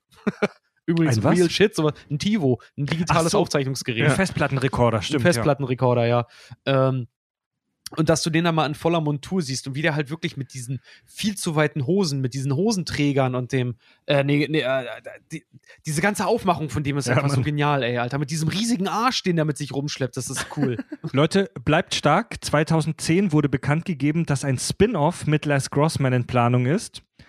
2012 wurde bekannt gegeben, dass äh, seine Origin Story darin verarbeitet werden soll und wie er, wie er zum gewalttätigen und aggressiven Arschloch wurde, das er ist. Seit 2012 hat man davon aber nichts mehr gehört. Ja, Gott sei Dank. Finde ich gut. Es gibt einfach so. Ich auch. Ich sage ja immer, der Han Solo, ne? Filme, die die Welt halt nicht, Menschheit nicht gebraucht hat. Solo. Aus einem Grund. Backstory. Ja, ja Alter, keiner muss wissen, woher der diese Würfel hat. Ja. ja, das ist so ein bisschen wie bei den Min Es ist so wie bei den Minions so, die funktionieren ja. fantastisch als Sidekick, aber wenn die einen eigenen Film haben, dann bricht das Kartenhaus in sich zusammen. Ja. Ja, lass die, lass, lass, gib den, lass die Sidekicks Sidekicks sein. Mhm. Der äh, Les Grossman in seiner Arschlochigkeit ähm, hat dann einen, äh, einen, einen, Plan. Und zwar möchte er den Ben Stiller im Dschungel verrecken lassen, die Summe nicht bezahlen, um dann die Versicherungskohle abzukassieren. Und der, der Schauspielagent, der Matthew McConaughey, ist davon auch kurz verführt, weil das halt sehr viel Kohle für die bedeuten würde. Und naja, die, der, den Rest vom Film will ich tatsächlich sehr rasch zusammenfassen. die Gruppe der anderen Schauspieler will, Ben Stiller dann befreien. Also sie überwinden sich in ihrer Schauspielerigkeit und besinnen sich jetzt auf ihre menschlichen Werte. Sie wollen ihn befreien. Äh, Jack Blacks Heroinsucht macht das Vorhaben relativ schwierig, aber sie schaffen es mit Hilfe des Special Effects Fuzzi, das Drogendorf in die Luft zu sprengen und spektakulär dann am Ende äh, Ben Stiller beziehungsweise Herrn Speedman zu retten. Es gibt dann ein Happy End. Der Film konnte fertiggestellt werden, weil fast alles zufällig von versteckten Kameras mitgefilmt wurde. Also nicht zufällig, das war ja der Plan. Er gewinnt, dann der Film gewinnt einen Haufen Oscars. Speedman bekommt endlich seinen Oscar. Der Produzent Grossman ist zufrieden und tanzt in seinem Büro zu Klängen des Hip-Hop. Vorhin total, Ende des Films. total geil. Er, ja. gewinnt, er gewinnt den äh, Oscar in der Kategorie bester, nicht gedrehter Action, äh, Action-Kriegsepos oder irgend so. Also wirklich eine ja. geilste Kategorie aller Zeiten. Ah, das ist wirklich mega geil. Ich finde das auch so geil, irgendwie, keine Ahnung, wir sind keine Soldaten, wir können nichts dagegen machen. Nein, aber wir sind ausgebildete Schauspieler. Was ist, was, ist der, was ist der Plan? Ich bin nur ein, wie ein kleiner Junge, der mit seinem Schwanz spielt, wenn er nervös ist. Ah, die Zitate sind so geil, ey. Wir müssen eine Einheit bilden. Lutsch meine Einheit. Ja. Ich dachte, das, wir wären eine so Einheit, ja. Hat ein bisschen am Mortadella gerochen. das ist, das, ist ein, das ist ein großer Teil des Humors des Films, behaupte ich, dass diese Schauspieler ähm, alles einfach viel zu ernst nehmen, oder? Ja. Ja, das, das also ist auch, das so entsteht ja Witz, ne? Witz entsteht ja aus der Ernsthaftigkeit heraus. Und wenn du Schauspieler ja. hast, die diese vollkommen überzeichneten Charaktere bierernst spielen, dann entsteht doch ein Witz, denn dann kriegen die auch, dann kriegen die auch wirklich Charakter. Dann fühlst du auch mit denen mit. Ja, das ist ja auch das, was gerade ähm, also jetzt Tom Cruise, aber eben auch Robert Downey Jr. so geil gemacht hat, weil ähm, Robert Downey Jr.'s Figur, die ist ja wirklich völlig daneben. Also dieser Kirk Lazarus, ähm, der ist ja wirklich fernab von allem. Also es ja. geht ja auch tatsächlich bei seiner Figur darum, dass er nicht mal weiß, wer er selbst ist. Er ist mhm. wirklich einfach Vollblut-Schauspieler oder Mime, wenn du so willst. Ähm, also der mimt ja nur eine Persönlichkeit. Und der spielt das so bierernst. Das ist so geil. Und gerade mit dem Al Pacino ähm, kommt er ja ständig in Konfrontation, weil Al Pacino halt schwarz ist und äh, Kirk Lazarus eben nicht. Und dann gibt es ja auch. Chirurgisch, so chirurgisch gefärbt schwarz. genau, ja. Also da, da geraten die ja ständig aneinander. Ähm, also auch mit so, mit so geilen Sprüchen wie, ja, äh, äh du weißt genau, äh, wie war das nochmal? Leute wie wir, wir müssen zusammenhalten. Was meinst du denn mit Leute wie wir? Was meinst du denn mit Leute wie wir? Mhm. Ne, also, ja, ja, ja, ja, Komm, töten wir ein paar Vietkongs. Vietcong! Das ist schon Plural. Du sagst doch nicht Chinesens. das ist so geil. Nee, aber, aber du, du, du, du hast schon recht. Du musst dir, ey, ohne Scheiß, ich kann euch das nur empfehlen. Ich habe mir die Mockumentary, diese Documentary Reign of Madness, ich habe mir das heute angeguckt. Da gibt es einen sagenhaften Abschnitt über Kirk Lazarus, wie er halt auch äh, äh, Nervenzusammenbruch und, und PTSD dann bei ihm diagnostiziert wird in seinem Hotelzimmer. Hm. Vor dem ersten Drehtag sogar noch. Ähm, wo er total ausflippt und ein paar Crew-Mitglieder dann halt auch irgendwie als Geisel nimmt und sowas und alles improvisiert von Robert Downey Jr. Also mhm, der Typ hatte ja, ja auch am, am, Dreh, der hatte ja, der hatte ja fast, fast Narrenfreiheit. Der, der hat ja viele seiner, seiner Textzeilen und seiner, seiner One-Liner und sowas, die hat ja Robert Downey Jr. auch äh, improvisiert. Ja. Gut, ja, was, was bei, auch. Also was bei einem Film, speziell bei einer Komödie heutzutage ja tatsächlich gar nichts mehr so Kurioses ist, dass da viel improvisiert wird am Set. Aber ja, ähm, um tatsächlich in unser nächstes Thema schon so ein bisschen einzuleiten, was wir jetzt gerade schon gemacht haben, ich sag mal, Schauspieler, die hohl drehen, nenne ich es jetzt mal. ähm, der, der Ben Stiller hatte die Idee, für das Skript von Tropic Thunder, als er eine äh, Nebenrolle im Film Das Reich der Sonne spielte. Das ist so ein Film, der im japanisch-chinesischen Krieg spielt. Und um sich auf diesen Film vorzubereiten, hat er tatsächlich wohl so eine Art Bootcamp für Schauspieler besucht, ähm, bei dem es darum ging, sich auf Kriegsrollen oder auf Rollen in Kriegsfilmen vorzubereiten.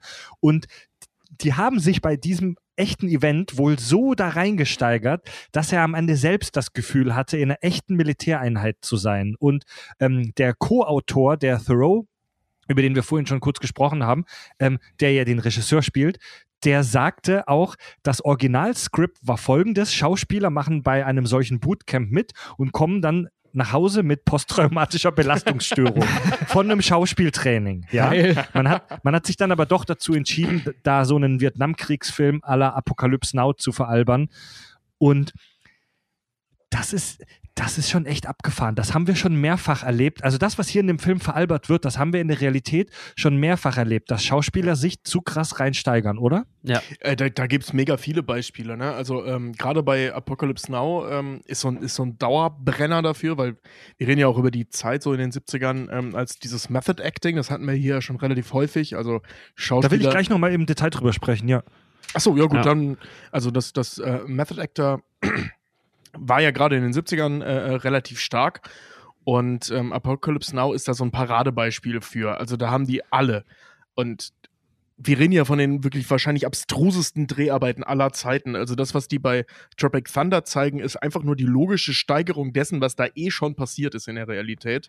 Also mhm. wir reden ja wirklich von, die haben Tiere geopfert, die haben ja. Orgien am Pool gefeiert, die haben, Echt? ja, ey, ja, Martin Sheen hat äh, im Laufe des, des Drehs ist er irgendwann auf drei Packungen Zigaretten hoch und hat beim Joggen Herzinfarkt gekriegt, weswegen die mal wieder unterbrechen mussten. Die haben irgendwie mhm. fast zwei Jahre oder so gedreht. Francis äh, Ford Coppola hat gesagt, er würde wird nie wieder, will nie wieder Filme machen. Es hat ihn an, äh, fast ja. an, den, an den finanziellen und körperlichen Ruin wirklich ja. auch gebracht. Ich glaube, der hat 20 mhm. Kilo verloren während der Dreharbeiten. Ja, die, also die sind wirklich teilweise wahnsinnig geworden, im wahrsten Sinne des Wortes, die Leute, die da mitgearbeitet haben. Also die sind Kannst durchgedreht, weil die ständig nichts machen konnten und da fest saßen. Ja. Also wir hatten das Thema ja in unserem Premium-Kanal für alle unsere äh, Premium-Unterstützer hatten wir das Thema schon, als wir über die Biografie von Heath Ledger gesprochen haben. Mhm. Ähm, könnt ihr vielleicht kurz erklären, was das ist? Method Acting? Method Acting ist unterschiedlich, also ist eine andere Herangehensweise als von dem ähm, Studio Acting oder dem, dem Theater Acting, wo du halt. Das ist eine äh, Schauspieltechnik. Äh, das ist eine Schauspieltechnik, genau, ja. ganz genau, wo, du, wo der Schauspieler halt eigentlich nicht mehr wirklich spielt, also ist nicht mehr anwendend, sondern seine Figur regelrecht wird. Ein Paradebeispiel dafür ist zum Beispiel ähm, jetzt in der Moderne Daniel Day-Lewis. Daniel Day-Lewis ja. äh, hat die meisten Oscars, ist am meisten nominiert worden, glaube ich, auch äh, mitunter. Und der ist ein absoluter Method Actor. Der hat für äh, mein linker Fuß, den habe ich mir neulich, neulich auch an, angesehen, für äh, den Film hat spielt er jemanden, der zerebrale Paralyse hat und nur seinen mhm. linken Fuß bewegen kann. Und die gesamten Dreharbeiten hat er sich geweigert, aus dieser Rolle rauszufallen. Also er hat nicht richtig gesprochen, er hat sich immer in dem Stuhl gekrümmt und er hat wirklich nur seinen linken Fuß bewegt. Was dazu geführt hat, dass er sich auch auf, während der Dreharbeiten zwei Rippen gebrochen hat. Und äh, ich glaube, sogar leichten Muskelschwund hatte und solche Sachen, weil er eben nicht aus seinem Stuhl halt rausgekommen ist. Ja. Äh, so was ähnliches hat er gemacht auch bei der letzte Mohikaner. Äh, sechs Monate im Wald gelebt. Ähm, der hat Echt? das Schneiderhandwerk mhm. gelernt für seinen letzten Film, Der Seidene Faden. Der hat das Fleischerhandwerk komplett gelernt für Gangs of New York. Ähm, und ist da auch komplett nie aus der Rolle rausgefallen, was so weit ging, dass Leute wirklich Angst hatten vor dem am Set. Also der ist ein, der ist, der ist so ein, so ein absolutes Paradebeispiel für, wenn der eine Rolle annimmt, Alter, dann wird er aber mit Haut und Haaren diese Rolle. Krass. Also ähm, es gibt da noch andere ähm, Beispiele, die auch äh, relativ extrem sind. Ähm, immer ein Beispiel ist halt Robert De Niro, gerade so in den, also heutzutage spielt Robert De Niro hauptsächlich in Komödien oder ähnliches mit. Früher Taxi Driver. Für die, genau, früher für die, die das nicht wussten, Robert De Niro war mal einer der größten, größten Schauspieler, die es je gegeben hat. Ähm, ähm, zum Beispiel, äh, wie hieß der hier, wie ein wilder Stier, Raging Bull.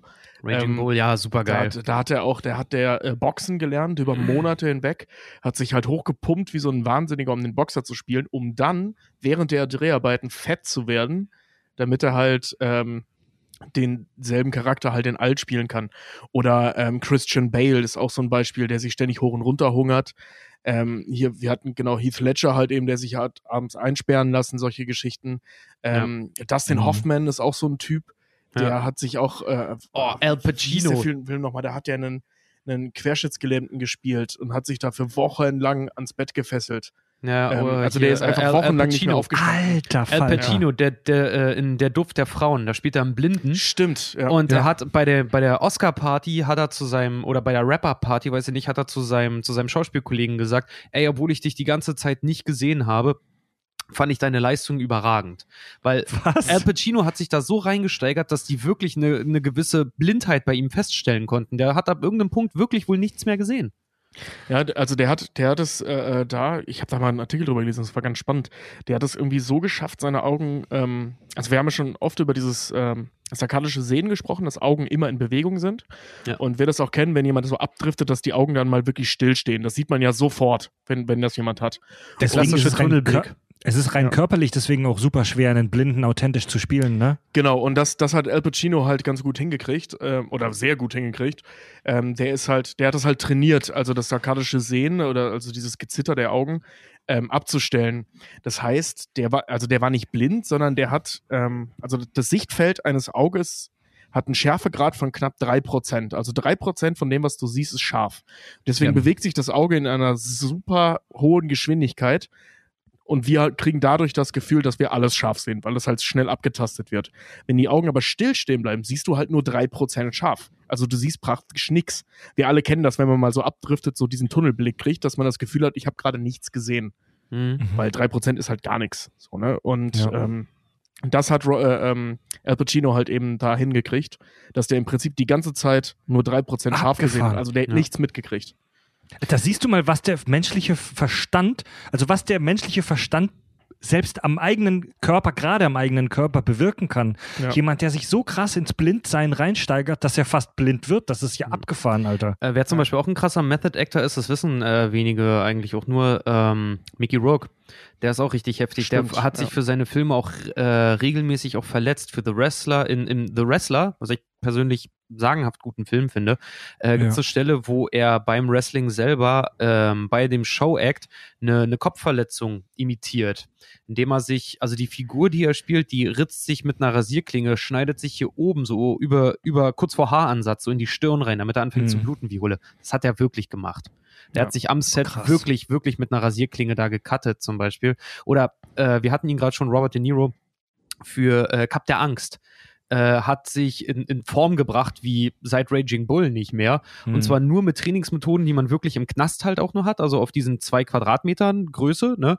Und hat sich für den Film halt auch ähm, die äh, Zähne abfeilen lassen. Also die Zähne, die du danach in seinen Filmen siehst, das sind, das sind Prothese, das ist eine Prothese, seine echten Das- Zähne mittlerweile, weil er sich für den Film die Zähne hat runterfeilen lassen.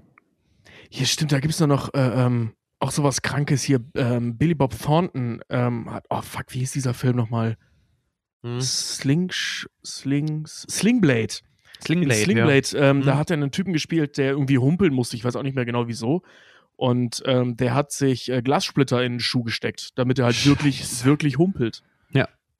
Fuck, ey. Total krank. Ja, das ist, Ja, das ist phasenweise, also Me- Method Acting ist erstaunlich und, und gruselig zugleich. Wie gesagt, wir Ja. hatten das, wir hatten das bei unserem, bei unserem ersten Live-Auftritt, also das war eine Stuhlprobenfrage.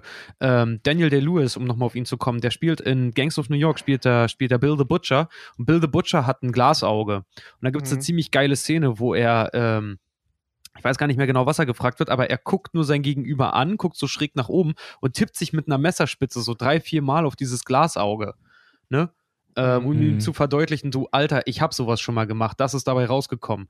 Und das, ähm, das ist natürlich kein echtes Glasauge, aber diese Prothese, die er da drauf hatte, diesen, diesen, wie sagt man, diese Kontaktlinse, äh, mit der hat er, ich glaube, sechs Wochen lang oder so genau diese Szene geübt, mit einem echten Messer, dass er sich wirklich mit der Messerspitze da drauf pucken kann, ohne zu blinzeln.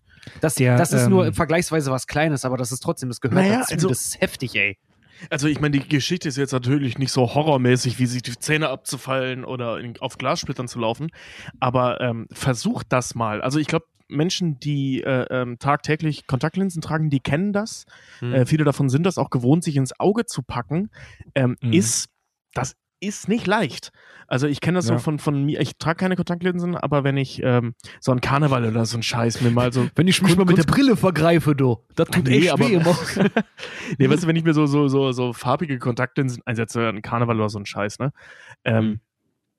Das ist echt nicht leicht, da nicht zu blinzeln. Also das ist, das ist ja die krasse Herausforderung. Ja. Weil das Kostet- ist, du, ja. das du ist musst halt, deine halt eigenen- Reflex. Du Ja. musst deine Reflexe überwinden. Ihr lacht jetzt, aber das ist so ein bisschen wie bei der Deep Throat Technik im Pornofilm. Tatsächlich ja, ja, Ja, ja. ja, irgendwo schon. Das sind auch Method Actor auf ihre eigene Art. Ja, der, das stimmt tatsächlich, ja. also diese, ich finde diese Method Acting Geschichte, das hast du gerade toll gesagt, Richard, die ist so spannend wie auch gruselig. Ähm, um's nochmal, um's, weil das, da muss man seinen Kopf erstmal drum rumwickeln. Der Schauspieler spielt diese Rolle nicht nur, sondern er versucht, diese Figur zu werden. Klassisches Beispiel, das ich immer anbringe, habe ich vorhin schon gemacht. Ein Typ wird in einem Film einen Obdachlosen spielen. Er Ja. bereitet sich darauf vor, indem er ein halbes Jahr wirklich als Obdachloser lebt oder einen Monat oder wie auch immer. Ja, Das gibt's doch, das Adrian, gab's doch sogar Adrian schon, ne? Brody, der Pianist. Ja, zum Beispiel. Ja. Ja. Und das ist super gefährlich. Also für uns als Zuschauer ist es natürlich geil, weil viele tolle Filme sind entstanden mit dieser Technik und schauspielerische Leistungen. Aber für den Mensch, der das macht, äh, ist das extrem gefährlich, denn der menschliche Verstand hat einen, also das, was ich jetzt gleich sage, das ist keine wissenschaftliche, hart rausgefundene Erkenntnis, das ist meine eigene Interpretation. Der menschliche Verstand hat eine, hat einen geilen Vorteil. Er kann sich mega krass anpassen. Der menschliche Verstand hat aber auch einen großen Nachteil oder Problem. Er kann sich mega geil anpassen. Ja. Es ist oft, es ist, ja, der menschliche Verstand Ja. passt sich oft zu gut an. So, wie gesagt, das ist jetzt nur meine Interpretation, so sehe ich das ein bisschen. Viele psychische Störungen oder Probleme, so glaube ich, ähm, resultieren daraus, dass sich der menschliche Verstand zu gut in der falschen Richtung anpasst. Leute, die sich so in Figuren reinsteigern, dass sie das plötzlich denken, dass sie das sind. Beispiel von mir jetzt, Karl May, der die Romane geschrieben hat, die Ach so. Winnetou-Romane. Mhm. Karl May war ja nie wirklich im Wilden Westen. Der hat Mhm. ja tatsächlich während seiner Zeit als Autor Europa gar nicht verlassen, sondern die ganzen geilen Abenteuergeschichten von ihm basieren auf Stories, die ihm äh, Leute am Hafen erzählt haben. Ja. Und äh, Karl May, der berühmter Autor war, der in einer fetten Villa äh, wohnte, der echt es geschafft hatte, kam irgendwie innerlich nicht damit zurecht, dass er einfach nur so ein komischer Deutscher ist, der da sitzt und das alles nie wirklich erlebt hat. Karl May hat im, in seiner letzten Lebensphase äh, eine Identitätsstörung gehabt. Er war fest davon überzeugt, dass er Old Shatterhand ist. Krass. Wirklich? Echt? Er war Echt? fest davon überzeugt, dass er das ist und dass diese Bücher autobiografisch sind. Ach, krass. Ja, Ja gut, mal ein Heftig, bisschen oder? muss man seine Figur werden, um wahrscheinlich, um wahrscheinlich so gut, um, um, um die Ja. Bücher dann so zu Ist ja heftig. Wahnsinn. Ja, wir hatten, wir hatten das ja. Auf der Prinzip- Pro-Seite weiß er halt immer dann, was seiner Figur passiert, weil wenn er sich vorstellt, dass das, naja, wenn er sich vorstellt, dass Ja. das, das macht die Bücher ja auch irgendwo lebendig, ne? Aber er war davon überzeugt, dass das, was in den Büchern geschrieben steht, dass das alles in echt passiert ist, obwohl er nachweislich Europa nicht verlassen hat, um diese, äh, um das, äh, also es, es geht einfach faktisch nicht. Das ist wirklich richtig weird.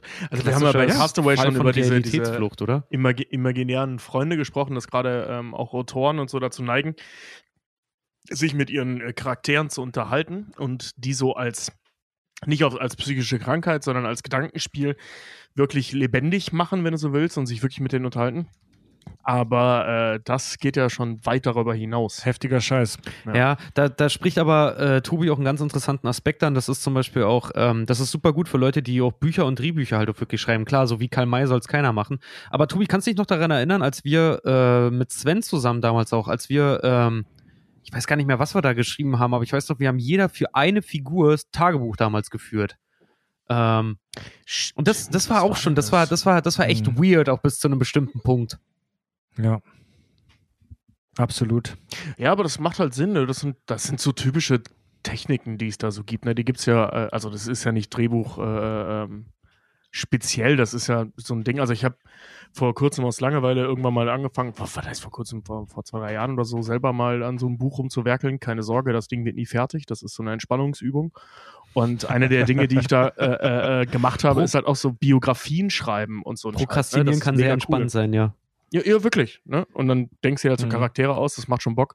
Und also ganze Lebensläufe mit allem drum und dran. Und das äh, hilft halt, ne? Weil wenn du die Figur kennst, und das ist, das klingt zwar schwurbelig, aber das ist halt wirklich so, wenn man es mal ausprobiert hat. Ähm, wenn du deine Figur wirklich richtig gut kennst und du kommst nicht weiter in der Geschichte, Mhm. dann frag deine Figur. Ne? Weil, wenn, Ja. weil wenn du weißt, wie der drauf ist, dann weißt du auch, wie der reagiert. Also der Mhm. Charakter. Mhm. Und das ist Kommen doch mal- schon sinnvoll. Kommen wir doch nochmal zum Film. Also der Kirk Lazarus auf jeden Fall, er ist der Method Actor, wie er auch so schön Genau. sagt, er liefert ja auch genug Beispiele halt, wie das zum Beispiel, dass er in einer chinesischen Arbeiterfabrik äh, gewerkelt hat, um sich auf eine Rolle vorzubereiten. Oder wie er, Acht Monate. oder, oder wie er, wie er halt auch sagt, dass er, dass er äh, nach dem äh, äh, nach irgendeinem Film sie ihn in Brooklyn gefunden haben in einem äh, kaputten Trockner und er gerade äh, in der Rolle von Neil Armstrong und er gerade dabei war, in die Erdatmosphäre einzutreten. Ja, stimmt. ja. äh, oder wie er dann auch sagt, so, ah, ja, wenn der, äh, äh, wenn er, wenn er alle darauf hinweisen möchte, nachdem der Regisseur halt auch explodiert ist, äh, dass es diesen gottverdammten Film ja auch nicht mehr gibt. Also Tux Speedman ihn darauf hinweist, ah ja, warum bist du dann immer noch in der Rolle? Ich, ich weiß es, aber ich sag's dir nicht. Lass doch einfach los. Hey, ich lasse erstmal eine Rolle los, wenn die DVD-Kommentare fertig sind, Mann. Der hat, ey, der hat halt einfach Probleme, aus der Rolle rauszukommen. Und das so, so sehr wir darüber lachen, das ist ein Problem, das echte Schauspieler in der echten Welt tatsächlich haben, wenn sie sich zu arg reinsteigern. Ihr habt jetzt ja schon ein paar Beispiele genannt. Ähm, bei, bei Christian Bale war es ja so, dass er für seine Rolle in The Machinist so krass abgenommen hat, dass er aussah wie ein Alien und dass äh, die, die Filmcrew, die Leute von der Filmcrew sich geweigert haben, alleine in einem Raum mit ihm zu sein, weil sie Angst vor ihm hatten. Ja, das, also da ging der ja sogar ähm, körperlich so weit, dass die mehrmals am Tag den Dreh unterbrechen mussten, weil der Typ einfach nicht mehr konnte und oder bewusstlos wurde. Weil der sich, Echt? ja, der hat sich, der hat sich während der, ähm, also der hat sich Scheiße. vorher mega runtergehungert und dann, wenn ich mich nicht irre, während der Dreharbeiten oder kurz vorher, äh, nur jeweils von exakt einer Dose Thunfisch und einem Apfel am Tag ernährt hat, weil da Ja, alles drin Scheiße. ist, was man braucht, um gerade so zu überleben. Mhm. Üble Nummer. Proteine Ja. und Kohlenhydrate. Aber ja, und plus halt die Vitamine und so. Äh, äh, die, ähm, wer war es denn? Ähm, äh, Jim Carrey. Jim Carrey hat für den sagenhaft guten Film übrigens I Love You, Philip Morris, äh, ja, tatsächlich ist auch so cool. viel, so viel Gewicht verloren und ist so, er spielt an einer Stelle im, in dem Film, also er ist schwul und er spielt dann äh, eine AIDS-Krankheit, was er so auf die Spitze getrieben hat, dass Jim Carrey wirklich AIDS-Symptome entwickelt hat. Echt? Ja. Der ist durchgecheckt worden und gesagt haben so, ey, ohne Witz, wenn wir nicht wüssten, dass sie kein AIDS haben und wir testen sie jetzt sicherheitshalber, würde ich sagen, sie haben AIDS. Ey, ja, Placebo-Effekt. Wenn du dir was krass genug einredest, dann kannst du wirklich körperliche Symptome entwickeln. Das ist kein Üble Nummer. Placebo, sondern ein Nocebo. Es, Oh, ähm, genau. Es gibt Ah, den Begriff Tobi. Nocebo, das ist, ähm, also es kommt eigentlich daher, wenn du ähm, ein Fake-Medikament nimmst, also ein Placebo nimmst ähm, und du die Nebenwirkungen davon auch kriegst. Das ist ein Voll geil. Also faszinierend. Ge Genau, geil ist die- es nicht, ne? Die gut, wollte gerade sagen, die guten Sachen von der Krankheit kriegt man ja natürlich nicht. ja, die ganzen guten Seiten an AIDS, die kriegt Ja. man dann leider nicht. So Nee, ein Oscar für Philadelphia oder so. Ich weiß gerade nicht mehr, wie der heißt, aber es gibt auch den Effekt, nur so als Abschweifung, es gibt auch den Effekt, dass dir jemand ein Medikament gibt und sagt, das ist ein Placebo. Also du kriegst gesagt, dass es ein Placebo ist und trotzdem so. hast du und trotzdem hast du dann diese Wirkungen. Hm. Ja, also dein Glaube daran ist, du hast den Glaube daran, obwohl die Leute dir sagen, ey, das bringt nichts. ja. Sick. Obwohl ich persönlich ja auch glaube, dass die Rolle von äh, Kirk Lazarus nicht die einzige Method-Acting-Rolle war. Ich glaube, das war das erste Mal, dass Tom Cruise in einem Film wirklich mal er selber wahrscheinlich sein konnte. Nee, ich, glaub, ich glaube, das ist äh, äh, Tom Cruise hat da, glaube ich, alles rausgelassen, was der jemals an Produzenten erlebt hat. Wahrscheinlich. Also ich, äh, Tom Cruise ist ja. wahrscheinlich. Ja, ich meine, man muss ihn ja nicht mögen. Ich mag ihn auch nicht, es sei denn, ich sehe ihn auf der Leinwand. Ähm, also, der macht halt einen geilen Job, so darüber kann man nicht meckern, aber sonst ist er ziemlicher Spacko. Ah, Gut, guter Schauspieler, Ähm. aber so wie Michael Jackson, guter Sänger, aber privat will ich den auch nicht kennenlernen wollen. Ja, er Ja, ist ja, genau. er ist, er ist ja Scientology-Mitglied, sprechen wir es aus. Wie, Ja, ja. Mitglied, Ambassador. Ja, ich meine, der, der hat sich mal in Uniform vor ein Pult gestellt und eine Rede beendet mit What do you think? Should we clean up this place? Und meinte damit Ungläubige. Also, ne? Ja. Also, äh, ich habe letztens noch einen Bericht gesehen. Scheinbar ist er davon ein bisschen weiter weg als früher, aber trotzdem Spacko. So, Mhm. ähm, worauf wollte ich hinaus? Genau, aber er ist halt trotzdem sehr lange dabei, hat eine sehr lange und sehr intensive Karriere und ich kann mir vorstellen, dass der einige Les Grossmans in seinem Leben gesehen hat. Hm, Also gerade- ich glaube auch, Le Les Grossman ist auch sehr. Weißt du, woran ich immer denken musste, als ich die ganzen Prozesse um Harvey Weinstein gesehen habe? An Les Grossman? An Les, ohne Scheiß. Ich habe mir Ja. ohne Scheiß, ich glaube, äh, Les Grossman ist an der Erscheinung von Harvey Weinstein angelehnt. In Ich hab- jüngeren Jahren. Ich habe in meinen Recherchen ähm, so über den Film generell äh, gesehen, es gibt tatsächlich einen Dude, der ist, ähm, oh, was war der? Ich glaube, der ist Paparazzo oder sowas. Äh, der sieht eins zu eins aus wie Les Grossman. Und, ähm, also wirklich. Und äh, das ist wohl, zumindest vermutet man kein Zufall, dass die den, weil der ist ein sehr bekannter Mhm. Ich glaube, es war Mhm. Paparazzo oder zumindest Fotograf, ähm, den sie da wohl zumindest optisch echt auf die Schippe genommen haben. Paparazzo oder zumindest Fotograf, ja, die zeichnenden Paparazzi, die sind selten geworden. Nee, aber halt, also ir irgend, irgendein so, ein- so, ein- so ein Promi-Fotograf, ob der jetzt Paparazzo ist oder für das amerikanische Red oder so ein Scheiß arbeitet, keine Ahnung. Ja. Auf jeden Fall Ja. sieht der echt übel eklig aus. Es ist doch so sagenhaft geil. Also, wie gesagt, wir hatten ja zwar schon ein paar Sachen aufgezählt, wo, was manche äh, Schauspieler halt so gemacht haben, halt auch. Und Kirk Lazarus ja selber ist ja, steht ja in, innerhalb dieses Films, aber muss ich es ja immer so vorstellen, dieser Film spielt ja in dem Mikrokosmos Welt und Film selber nochmal. Und in diesem Mikrokosmos ist ja Robert Downey Jr., der Kirk Lazarus spielt, der ein super erfolgreicher Hollywood-Star ist, also wirklich über alle Maßen erfolgreich. Und der steht ja in diesem Film nur in der Kontroverse deswegen, weil er sich äh, nicht wie in manch andere Schauspieler halt massenhaft Gewicht verloren hat, äh, sondern sich ja einer umstrittenen äh, Hautverdunkelung äh, über sich hat ergehen lassen. Wer? Kirk Lazarus in dem Film. Um, Ach den, so. um, um, um Platoon Sergeant Lincoln Osiris zu spielen, ist er ja zum Afroamerikaner geworden. Und zwar nicht nur durch Make-up, sondern halt durch, durch wirkliche Hautveränderung. wir sind ja alle drei so Filmstudium-Fuzis und ähm, ich habe ich hab im Studium auch so ein bisschen Kontakt mit so Schauspieltechniken und so gemacht. Also ich habe kein Schauspiel studiert, aber bei mir im Studium hatten wir auch so ein paar Module, wo wir da ein bisschen reingeschnuppert haben. Hast und du gemeißnert? da gibt's ja auch so den, ich weiß den Namen von dieser Technik nicht mehr, aber das ist so der kleine Bruder vom Method Acting, wo du dir echte Erinnerungen aufrufst, um in dieses Gefühl reinzukommen. Also Beispiel, Ist das nicht dieses Meißner-Ding? ich nee, glaube, Meiß, ich, Meißnern ist, ist ähm, äh, oh Gott, wie war denn das? Äh, Gefühle durchgehen durch Wiederholung. Ich muss dir ehrlich sagen, dass ich da überhaupt kein Spezialist bin. Dieses ganze Schauspieltechnik-Ding hat mich nie so richtig begeistert, weil das alles so schwurbelig äh, daherkommt. Ich will das überhaupt nicht schlecht reden, aber meins war es tatsächlich nie wirklich. Deswegen bist du Aber- auch heute nur guter Podcast-Schauspieler. Ja, deswegen bin ich heute auch kalter Moderator und kalter und gefühlloser Moderator. Also der kleine Bruder vom Method Acting ist ja folgende Beispiel. Ich muss jemanden spielen, der traurig ist in der Szene und deswegen suche ich in meinem eigenen Kopf nach einer traurigen Erinnerung, okay? Ich erinnere mich jetzt zum Beispiel daran, wie meine Oma gestorben ist. So, Mhm. und dann rufe ich diese Erinnerung in mir auf, obwohl die Szene, die ich spiele, gar nichts damit zu tun hat. Ja. Okay? Mhm. aber ich rufe in meinem Inneren diese Erinnerung, zum Beispiel jetzt an die Beerdigung meiner Oma auf. Und das soll dann in mir dieses Gefühl aktivieren. Diese Technik wird auch von vielen, auch im Schauspielbereich, manche finden das total geil, manche kritisieren das auch. Das ist so ein bisschen der plumpe kleine Bruder vom Method Acting.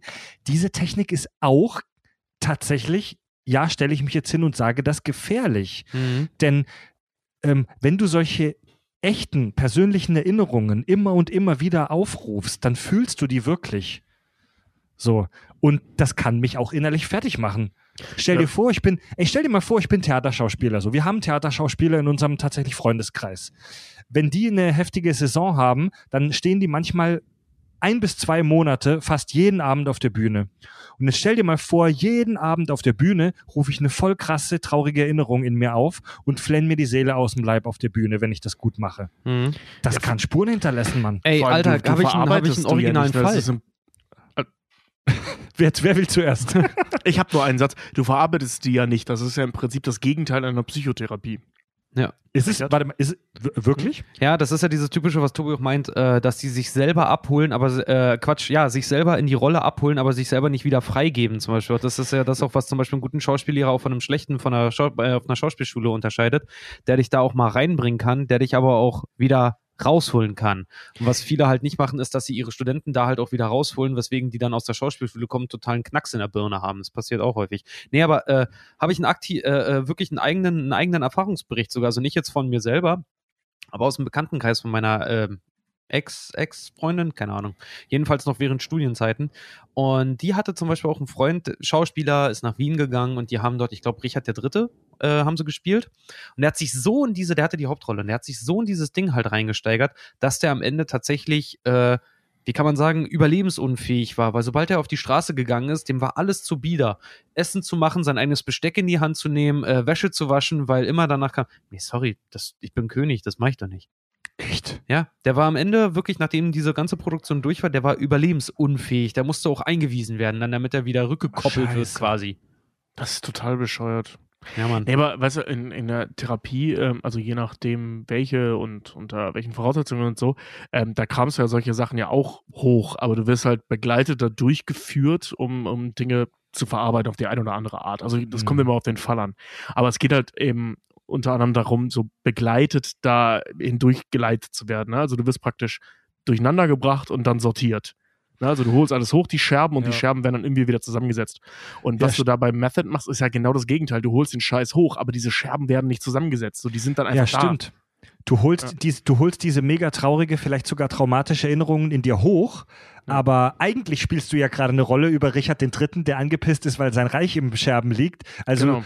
Du holst das hoch, unterdrückst es aber irgendwie dann sofort wieder, ne? Ja, und, ist du und, und du konnotierst es positiv. Das darf man ja auch nicht unterschätzen. Also, dass zum Beispiel, dass du jedes Mal über den Tod deiner Oma nachdenkst und heulst, ähm, du dafür aber Applaus bekommst, dadurch konnotierst du den Schmerz positiv. Ja. Sprich, dein Gehirn mhm. macht da irgendwann, und das sieht man ja auch sehr häufig, äh, äh ich sag mal, in der Biografie von Schauspielern, ähm, dass das, äh, die, diese, diese Schmerzsucht, nenne ich es mal, ich weiß mhm. nicht, ob es da Masochismus nennt man sowas. Ja, Masochismus, glaube ich, körperlich, oder? Aber ich, ich, aber ich weiß nicht. Ähm, Bock, auf, Bock auf Weltschmerz. Ja, Bock auf Weltschmerz. So diese, diese, äh, ich sitze in Berlin im Café, bin spindeldür, rauche, trank, trage einen dicken Parker im Sommer, trinke äh, traurig meinen Tee. So, ja. so diese Person. Ähm, dass man halt so Bock auf diesen Schmerz entwickelt, weil er belohnt wurde in der Vergangenheit und zwar immer und immer und immer wieder. Oh, das mhm. ist das ist ein interessanter Gedanke, Tobi. Ja, ja das ist auch, äh, das ist auch, du kannst dein Gehirn auch ähm, abhängig machen, also wirklich, wie Tobi sagt, du kannst dein Hirn auf sowas polen und du kannst das auch mhm. abhängig machen von, wenn du das, wenn du das erstmal verbunden hast mit einem guten Gefühl, dann kannst du dahingehend auch in eine Depression rutschen, wenn dein Hirn lange Zeit dieses gute Gefühl nicht erfährt. Äh, Gibt es zum Beispiel auch ganz mhm. blöde, äh, es hatte, ich glaube, Tobi, du hattest mir das auch mal erklärt, äh, eine Abhängigkeit zum Beispiel von äh, Massagen oder genau, solche ja. Sachen. Also wenn du ja. oft halt massierst, massiert wirst in irgendeiner Art und Weise, ähm, dann schüttet das auch Endorphine in deinem, in deinem Hirn frei. Und das hat denselben Effekt wie diese, diese Koksdepression. Wenn das alles ausgeschüttet wird, also bei Koksern ist es ja so, die ziehen sich eine Line rein und dann wird im Hirn alles, was Glückshormone halt auch äh, beinhaltet, wird alles einmal ausgekippt. Das und am nächsten Ecstasy Tag haben. Ist das Ecstasy? Ja. Ah, okay. Jedenfalls alles, was du im Hirn hast, dieser, dieser gesamte Speicher wird einmal komplett gespült und megamäßig leer gemacht. Äh, mhm. Und danach verzerrt sich dein Körper, dein Hirn regelrecht äh, danach, das wieder zu erfahren, äh, wo, wo, wodurch eine Sucht halt einfach entsteht. Dasselbe kann auch durch Massagen zum Beispiel entstehen oder halt durch solche Schmerzerfahrungen, wenn dein Hirn das mit positiven Eigenschaften, also Erfahrungen verbindet plötzlich. Also bei Massagen, mhm. äh, da habe ich tatsächlich mal einen, ähm, da, da, ist das, was ich Richard erzählt habe, ich habe da mal eine Studie zugelesen, ähm, dass der Körper dann halt äh, tatsächlich teilweise so weit geht, dass er mit, ähm, also mit Absicht ist ein schwierig, schwieriger Begriff in dem Fall, aber dein Körper macht das mit Absicht, dass er mhm. Verspannungen mhm. auslöst, um wieder belohnt zu werden. Echt? Ja. Mhm. Das ist doch sick, Alter. Weil das halt eben Endorphine äh, ausschüttet, ne? Und also das ist so, du wirst massiert, geil. Und wenn ja. du das ständig hast, dann gewöhnt dein Körper, so also Memory-Effekt-mäßig, wenn ich verspannt bin, werde ich belohnt. Also, also Leute, verspanne ich mich. Liebe Hörer, nur dass wir uns nicht fa falsch verstehen, geht bitte gerne hin und wieder zur Massage, aber nicht jeden ja. verfickten Tag. Das ist, ich ich habe da, hab das tatsächlich damals recherchiert, weil ich äh, einen Streit mit meiner Ex-Freundin hatte über ständig massiert werden wollen. Okay. Das ist mein Satz des Tages. Fantastisch. Du hast Les Grossman, du hast die Les Grossman-Zitate damit in den Schatten gestellt. Tobi hatte Stress mit seiner Ex-Freundin wegen massiert werden. Ich frage mich jetzt, ob er das so oft wollte oder sie, aber ich kenne sie und ich wollte ihr und ich wollte ihr belegen, dass das Ja, Tobi, äh, wenn sie so dich massieren ist. will, dann lass sie doch. Ich hätte mich da ja nicht beschwert, ich bin eh verspannt, aber genau, Beziehung, Beziehungstipps von Tobi, wenn eure Freundin zu oft berührt werden will, kommt ihr mit einer wissenschaftlichen Studie. so war das. Fantastisch. Tja, Tobi. Ach Gott, waren Ey, das so, gute Zeiten, als du Single warst. Äh, äh, genau so habe ich auch rausgefunden, äh, oder beziehungsweise diese Studie gefunden, dass äh, die Männergrippe tatsächlich im Prinzip existiert, weil, ja. also ganz grob runtergebrochen, Östrogen schmerzlindernd äh, wirkt im Körper. Hm. Also hm. Männer tatsächlich dieselbe Krankheit als schmerzhafter erfahren als Frauen. Oh, ja. Ich, ich sehe schon, ich sehe schon ja. die, die, ich sehe schon die Facebook-Nachrichten. Oh. Auch, auch zu Recht, aber es lässt, aber es lässt sich einfach nicht ändern. Das so wie halt, halt die Klappe, halt die Klappe. Ich, ich, ich krieg die Nachrichten bei Instagram und bei Facebook als erster. Lass es bitte. Ich, ich lese dir auch. Du bist halt der, der die beantwortet. Ey, ich möchte, ich, ja, damit, ich, ich möchte, damit, ich mach das für uns, damit wir im Ranking nicht runterfallen, du Affe. Ich möchte, ich möchte dieses Thema, um das Thema so ein bisschen abzurunden, noch eine Geschichte aus dem Nähkästchen plaudern, die wir auch aus dem Studium kennen, aus dem Filmstudium. Und zwar, ähm, ich, ich und ich glaube, wir waren jetzt nie an einer richtigen Schauspielschule und davon gibt es ja auch relativ wenig. Es gibt ja, diese Schauspielschulen sind ja auch alle. Ähm, Sprich für dich selber, du kannst sind, die Schauspielschulen sind ja auch alle ähm, privat und relativ elitär. Also das ist jetzt nicht so, dass man da hingeht wie an eine große Uni und im Wohnheim wohnt und so weiter, sondern das sind wenige ähm, private Hochschulen, wo relativ wenige Leute auch aufgenommen werden und wo die Plätze auch umkämpft sind. Am, die, die staatlichen Schauspielschulen sind natürlich die Schauspielschulen, wo alle hingehen wollen. So, das sind die, das sind halt die geilen und renommierten. Und äh, wir hatten eine gemeinsame äh, Kommilitonin, die war auch mit uns auch an der Hochschule beim Filmstudium und die wollte nach dem Studium Ach, dann C tatsächlich, hm. ja genau, die wollte tatsächlich nach dem Studium nochmal ein richtiges klassisches Schauspielstudium anfangen. So, ähm, und die war noch, die war noch jung genug, würde ich jetzt mal behaupten, um das zu machen. Die war echt talentiert. Ganz viele Leute haben ihr eine Ka Karriere als Schauspielerin vorhergesagt. Äh, sah auch super aus, also hatte wirklich Potenzial und hat dann nach dem Studium sich an vielen Schauspielschulen beworben und wurde dann tatsächlich diverse Male abgelehnt mit dem, äh, mit der Begründung, du bist zu alt, die war Anfang 20, du bist zu alt, du bist schon zu reif, deine Persönlichkeit ist schon zu gefestigt. Mhm. Ähm, wir so können schlimm. dich hier bei uns nicht mehr genug formen, du bist nicht mehr formbar genug, also psychisch. Ja, formbar genug heißt im Prinzip eigentlich auch an der, an der größten, ich darf heute keine Namen mehr nennen, an der ED, äh, nee, EB, ja. EW? Achso, Ernst EW. Busch, Schauspiel, die Ernst, Schauspielschule Ernst Busch. In Berlin. Große, ja, renommierte. Die, Ach, die habe ich gerade gesucht, die, ja, mir finde ich mal Ist eine, die, eine der, der, also ist die, die Schauspielschule, da kommen wirklich äh, dicke, große Namen halt irgendwie her. Und, ähm, naja, bei denen läuft das halt auch folgendermaßen, also wie an vielen Schauspielschulen auch, auch äh, was ich zum Beispiel auch den Musicalschulen ganz, ganz arg hier in Hamburg auch immer ankreide, die brechen die Leute seelisch wirklich in der Mitte durch und lassen die dann so liegen. Äh, die kommen naja, wirklich, Im besten so Fall lassen die dich nicht so liegen. Also wenn, ja, wenn du klar, das Ding die, abschließt, du wirst du nicht liegen gelassen. Aber wenn du zwischendurch rausfliegst, ist halt kacke. Genau. Ja, und die, die, ähm, ich finde diese, diese Begründung halt auch so, so scheiße, als ob in Deutschland, jetzt mal ganz auch markttechnisch halt auch betrachtet, als ob wir für jeden Tatort oder für jedes GZSZ unter uns oder was auch immer es nicht gibt, als ob ich dafür jedes Mal einen Method Actor brauche. Und ohne Scheiß, das ist kein unwichtiger Punkt. Ich habe ähm, mal ein, ein, Interview gesehen mit Stefan, keine Ahnung, wie der Nachname heißt, der von Erkan und Stefan, witzigerweise. Ja, ja. Da hat der, ja. Da hat er in irgendeinem Film, in irgendeinem Kinofilm mitgespielt und den haben sie da interviewt. Und ähm, der ist gefragt worden, warum oder beziehungsweise inwiefern, ich kenne die Frage nicht mehr ganz genau, aber so Wortlaut, ähm, es in Deutschland halt kaum Leute gibt, die zum Beispiel so krass abnehmen oder so krass zunehmen und so, weil ich glaube, das war so Zeiten Batman Begins, Christian Bale, Mechanist, so die, die, die. Mhm, die halt voll ab Method acten. Genau. Und der hat tatsächlich was sehr Cleveres gesagt. Äh, der meinte so, ja, klar, würde ich das machen. Aber in Deutschland gibt es keinen Markt dafür, der einen das dankt. Ne? Also ja. du, du hast in Deutschland nichts davon, wenn du das ja. tust. Das Weil, zahlt ja ähm, auch keiner. Eben, es zahlt einem keiner. Äh, du wirst nicht wirklich renommiert dadurch. Ey, ganz ehrlich, die meisten deutschen Filmpreise sind für den Arsch und die kriegst du eh nicht, weil Schweiger die hat. Ja. Und also jetzt nee, schon leider, für 2035. So. Ähm, ist leider wirklich so. Ihr müsst mal gucken, ja, wer in den letzten so. Jahren immer die deutschen Filmpreise oder Comedypreise auch gewinnt. Das ist immer in Rotation, es sind immer die gleichen Nasen. Genau. Und äh, ähm, was halt auch wirklich schwierig ist, sag ich mal, ähm, wie du gerade schon sagtest, wir brauchen keine Method Actor in Tatorten. Das Angebot der Filme, die produziert werden in Deutschland. Ja. Ähm, ich sage nicht, dass alle deutschen Filme scheiße sind. Es gibt fantastische deutsche Filme. Aber ähm, nicht in dem, ich sag mal, Spektrum, wo es sich lohnen würde, seinen Körper so kaputt zu machen oder beziehungsweise zu riskieren, ihn kaputt zu machen, ähm, dass man was davon hätte. Weil die großen Filme, die wirklich Kohle machen, die wirklich Preise gewinnen, sind halt so schwachsinnigen Blödsinns Kackdinger wie Klassenfahrt 3.0 oder 1.0 oder wie auch immer der hieß. Oder hier Til Schweiger treib's mit Schweighöfer oder wie auch immer diese Filme heißen. Ja, oder Honig im also, Arsch und wie sie nicht alle heißen. Ja, weißt du, also äh, für so einen Film braucht das keiner. Und das meine ich äh, äh, dem Film gegenüber gar nicht böse. Ähm, die haben ja ihre Daseinsberechtigung, weil die haben die Zuschauerzahlen. Ähm, also sprich, der Zuschauer ist schuld an Till Schweiger. Also das ist nicht Till Schweiger schuld. Das muss man auch ganz klar sagen. ja, ja, ist doch wahr. Ey, solange die Leute nee, sich den Scheiß angucken, ähm, wird der sagen, Scheiß produziert. Es, äh, solange es einen ja. Markt, Markt dafür gibt, ist, ist, hat er seine Daseinsberechtigung. Das sagt, genau. das spiegelt ja. nur leider sehr viel über die deutsche Zuschauerlandschaft halt ja. wieder.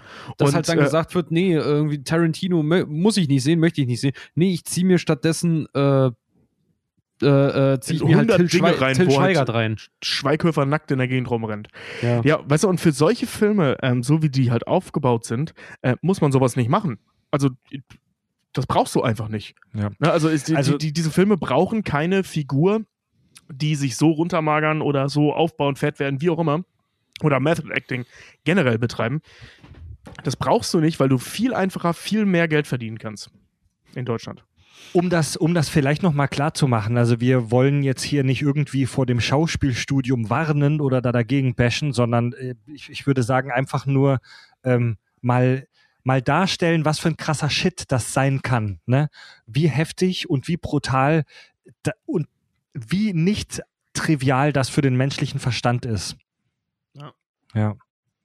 Richard, als wir gebrainstormt haben, was wir für diese Folge so vorbereiten, hast du uns ein Thema vorgeschlagen, wo ich im ersten, ich muss zugeben, im ersten Moment habe ich das für mich selbst als absurd abgetan und, wollt, und wollte dir schon schreiben, das ist nicht dein Ernst, oder? Aber dann irgendwie nach kurzem drüber sinnieren dachte ich, okay, könnte doch interessant sein. Du hast dich auseinandergesetzt mit dem Thema Spray Tan. Nicht nur Spray Sich die Haut künstlich verdunkeln. Äh, äh, nicht nur, Muss man wissen. Nicht nur Spray Tan, sondern wirklich the science of tanning. Und zwar hat mich das schon immer interessiert. In dem Film wird ja ganz äh, prominent davon gesprochen, dass sich, wie gesagt, äh, Kirk Lazarus für eine eine Hautverdunkelung, eine, eine, eine operative Hautverdunkelung entschieden hat, um Lincoln Osiris halt zu spielen. Mhm. Und mich hat immer schon interessiert, wie funktioniert das? Weil, na klar, wenn du den Making-of anguckst, Robert Downey Jr., der ist einfach nochmal geschminkt worden, ne, mit irgendwie sechs Lagen mhm. Schuhcreme und dann war der halt, also ging der als Schwarzer durch.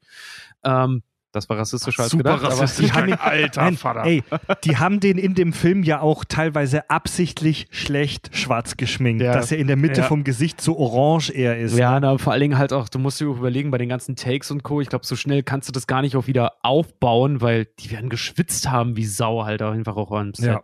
Aber jedenfalls, ich habe das ähm, ähm, wie kann man so sagen, das ärztliche Äquivalent dazu gefunden. Äh, und zwar äh, gibt äh, ist das, was er gemacht hat. Und zwar bin ich darauf gestoßen, als ich, als ich versucht habe, rauszufinden, rückwirkend, was Michael Jackson mit sich hat machen lassen, weil wie wir wissen, ist er ja von Dongle zu hell geworden. Äh, früher mhm. oder später in seinem Leben. Äh, Wird sich und, aufhellen lassen. Genau, ja. und zwar was, was äh, Kirk Lazarus wahrscheinlich gemacht hat, das gibt es auch in der wirklichen Welt, das ist eine sogenannte künstliche Hauteindunkelung. Das kann man fast nur in den USA machen lassen, weil in Deutschland und in England äh, ist das illegal. Äh, und das wird durchgeführt durch eine Behandlung mit Hormonen und einer Melanininjektion. Und zwar gibt es wirklich, das müsst ihr mal googeln, die sogenannten Bräunungsspritzen die Bräunungs Bräunungsspritzen oder Bräunungsspritztherapie auch. Äh, da wird deinem Körper, da wird dir unter die Haut Melanotan oder Melanotan, ich weiß gerade nicht genau, wie man es ausspricht, äh, Nummer 2 nämlich gespritzt. Das ist ein aus sieben Aminosäuren aufgebautes Peptid. Ähm, und nur nochmal als Rückkopplung, ein Peptid ist ein Molekül, ganz einfach gesagt, ist ein Molekül, das aus Aminosäuren aufgebaut ist und über die Peptidverbindung, also diese Arme, miteinander verknüpft ist. Das mhm. wird halt, wie gesagt, das ist ein künstlich, künstlich hergestelltes Peptid in, in sieben, mit sieben Aminosäuren ist das aufgebaut. Und das wird. Richard, ich, ak ich akzeptiere nur Peptide mit sieben Aminosäuren. Die mit sechs kommen mir gar nicht in die Tüte. Ja, ich nehme auch nur die linksdrehenden Joghurts, die mit rechts sind mir suspekt. Jedenfalls äh, wird dir das, das, das wird dir halt unter die Haut gespritzt und bei einer Therapie von zwei Wochen mit wenigen Milligramm schon siehst du aus wie aus so einem richtig ordentlichen zwei Wochen Karibikurlaub wohl. Hm. Und zwar regt das die natürliche Bräunung im Körper an und stimuliert die Melanozyten, ähm, die oberen Farbig, Farbpigmentzellen sind das. Richard, bitte hör auf, stotternd irgendeinen Scheiß von Wikipedia zu erzählen. Ey, Alter, auf jeden Fall, Alter. Gib das mir ist auch, die interessanten das, Facts. Das ist auch, das ist auch voll, voll nicht mein Gebiet. Ich will nur, äh, euch erzählen, damit ihr natürlich dann am Ende angeben könnt darüber, was der da wirklich gemacht hat. Äh, und äh, was vielleicht noch erwähnenswert ist, das ist richtig, ich bin drauf gekommen, bin ich dann durch die, ähm, das, die müsst ihr euch mal geben.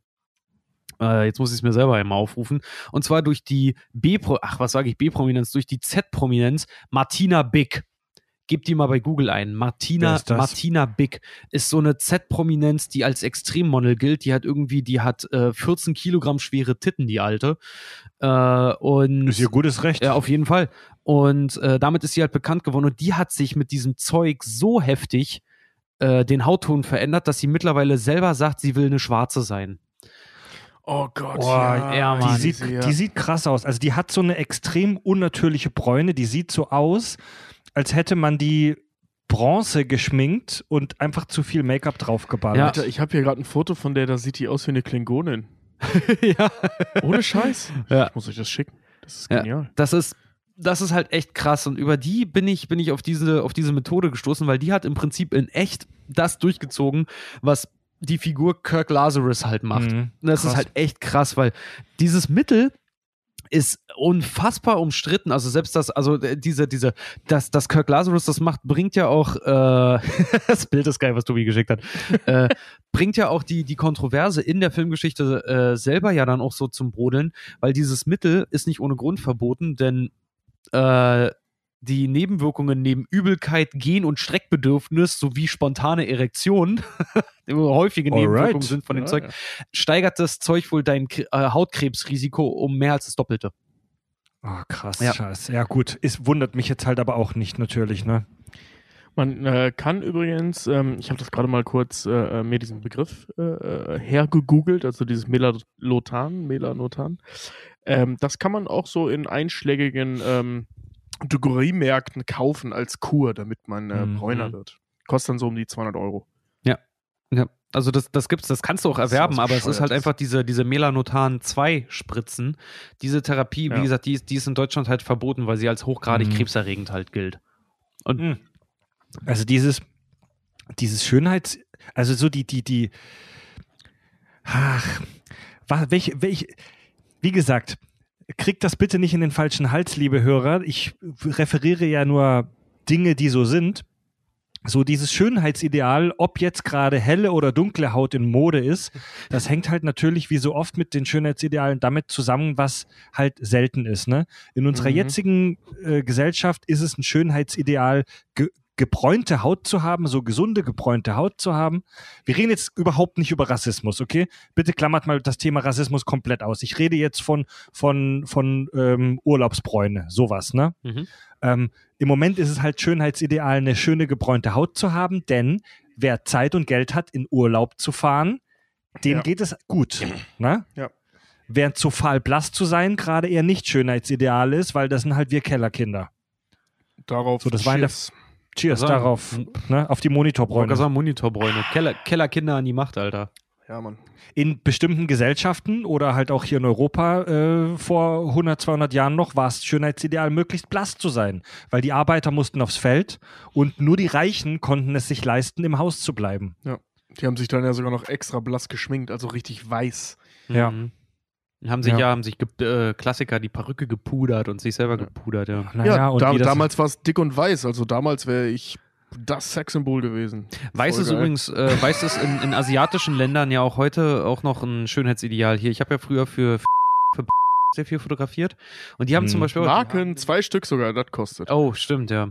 äh, und die haben, wir haben den Wert gar nicht festgelegt. Also ich werfe sehr gerne zwei Bierdeckel da rein. Ne? äh, nee, und die haben zum Beispiel auch in ihren Produkten, die sie in, in Asien vertreiben, haben die auch einen künstlichen äh, Aufheller mit drin, damit die Leute weißer im Gesicht davon werden, wenn die sich damit einschmieren. Mhm. Krass, ne? Muss man wollen, man ja, wie es halt oft so ist, ne, mit diesen Schönheitsidealen, es gibt immer irgendwelche Freaks, die das voll übertreiben und sich dann so gesundheitsschädigendes Zeug unter die Haut spritzen. Ja, wie du dann, mit deiner äh, Dauerwelle, ne? Ja, genau. Meine Dauerwelle ist genau vergleichbar mit krebserregenden Aufhellern oder Abdunklern. Fred wollte eigentlich nur normale Locken haben und ja, was soll man sagen, es hat sich eingebrannt. Ich habe Naturlocken und wie alle Menschen, die Naturlocken haben, will ich eigentlich lieber hell, äh, glatte Haare haben. Ist das so? ich hätte halt so gerne ist. Haare. ich hätte gerne ja. Haare, ja. Ja, würdest du dir so ein, so, ein, so ein künstliches Tanning machen lassen, Richard? Nee. Sicher? Nee. Ich gebe dir nee. zehn Jahre, dann rennst du so rum. Nee, Mann. Dann rennst du rum hier wie Graf Rotz vor Mallorca. ja, geil. genau. So ist das ungefähr zu dem Zeitpunkt, wo wir dir deine Echthaarperücke schenken? Ja, genau, genau, genau, genau die.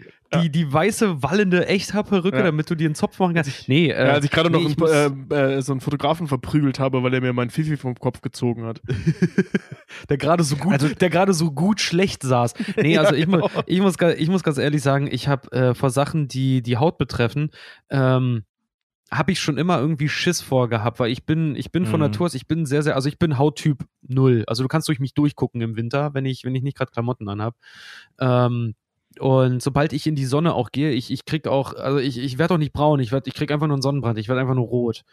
Äh, und, und irgendwie alles, was mit der Haut zu tun hat und dann irgendwie so schön sommerbräunlich werden und so, nee, war ich, war ich nie so der größte Fan von Und irgendwie, weiß ich noch, wenn ich auch am Strand liege, ich bin auch jemand, der hat dann noch sein T-Shirt an. Das hat nichts damit zu tun, dass ich mich für meinen Körper schäme oder so. Ich will einfach keinen Sonnenbrand haben, weil ich weiß, da, wenn ich Sonnenbrand kriege, gehe ich durch die Hölle. Mhm. Ja, das ist halt, also ich sonne mich auch gerne mal, ich lege mich auch im Sommer mal gerne ein paar Stündchen irgendwie in den Park und so, aber ich achte da auch seit Jahren drauf, dass ich nicht zu viel Sonne mir drauf baller, weil das ist nichts gut für die Haut, liebe Hörer. Nee, Mann. Ja. Nix gut. Krebsrisiko. Ja. Ja. Also nee, sorry, da. Nee, ich will mit 40 nicht aussehen wie eine Backpflaume. Ja. Gut, muss Ja, jeder das selber ist so- wissen, ne? Das trocknet die Haut ja auch so aus, ne? Also ich hatte, ich habe tatsächlich mal bei einem Projekt mit einer, ähm, bei so einem, ähm, bei so einem Projekt mit einer Kollegin als äh, Mitmoderatorin gearbeitet, ähm, die, bei der das so war, die war so sonnenbanksüchtig und war halt super gebräunt und so, aber die war halt, bei der hast du gesehen, dass die, also die, die war halt Anfang 30, aber hatte die Haut von einer, von einer 45-Jährigen mindestens. Um den Hautarzt bei Scrub zu, äh, zu, Vom zu zitieren. Mal großer Gott, ja, ja, ihre Haut, die ist wirklich im Eimer. Sie ist völlig im Eimer. So geil, wie er den, ich will doch nur schön braun sein. Also, sie sind so ledrig, dass ich sie am liebsten um meinen Baseballschläger wickeln möchte, damit sie am Wochenende fürs Spiel bereit sind. Aber um nochmal auf den Film zurückzukommen, also du sagst, das, was der äh, Kirk Lazarus, der Robert Downey äh, im Film macht, dass, dass es das in echt gibt. Ja, also das, äh, die Vermutung liegt es nahe, dass er sich wirklich äh, Melanotan 2 hat unter die Haut spritzen lassen über längeren Zeitraum, um halt wirklich wie, wie Lincoln Osiris dann halt auszusehen. Krass. Ja. Ja. Richtig geil. Könnt ihr dann in Zukunft damit angeben. Ist wahrscheinlich ein Fakt, der niemanden interessiert, aber jetzt wisst das. Alrighty then. Gut, Leute. Tropic Thunder, ein rektakulärer Film. Gibt es noch was, das wir abschließend sagen wollen zu diesem Machwerk Hollywoods? zieht euch mal, zieht euch mal die Doku dazu an. Wie gesagt, das Original ist Hearts of Darkness und äh, die Parodie-Doku. Ich sag's gerne nochmal, Reign of Madness. Super geil. Geil.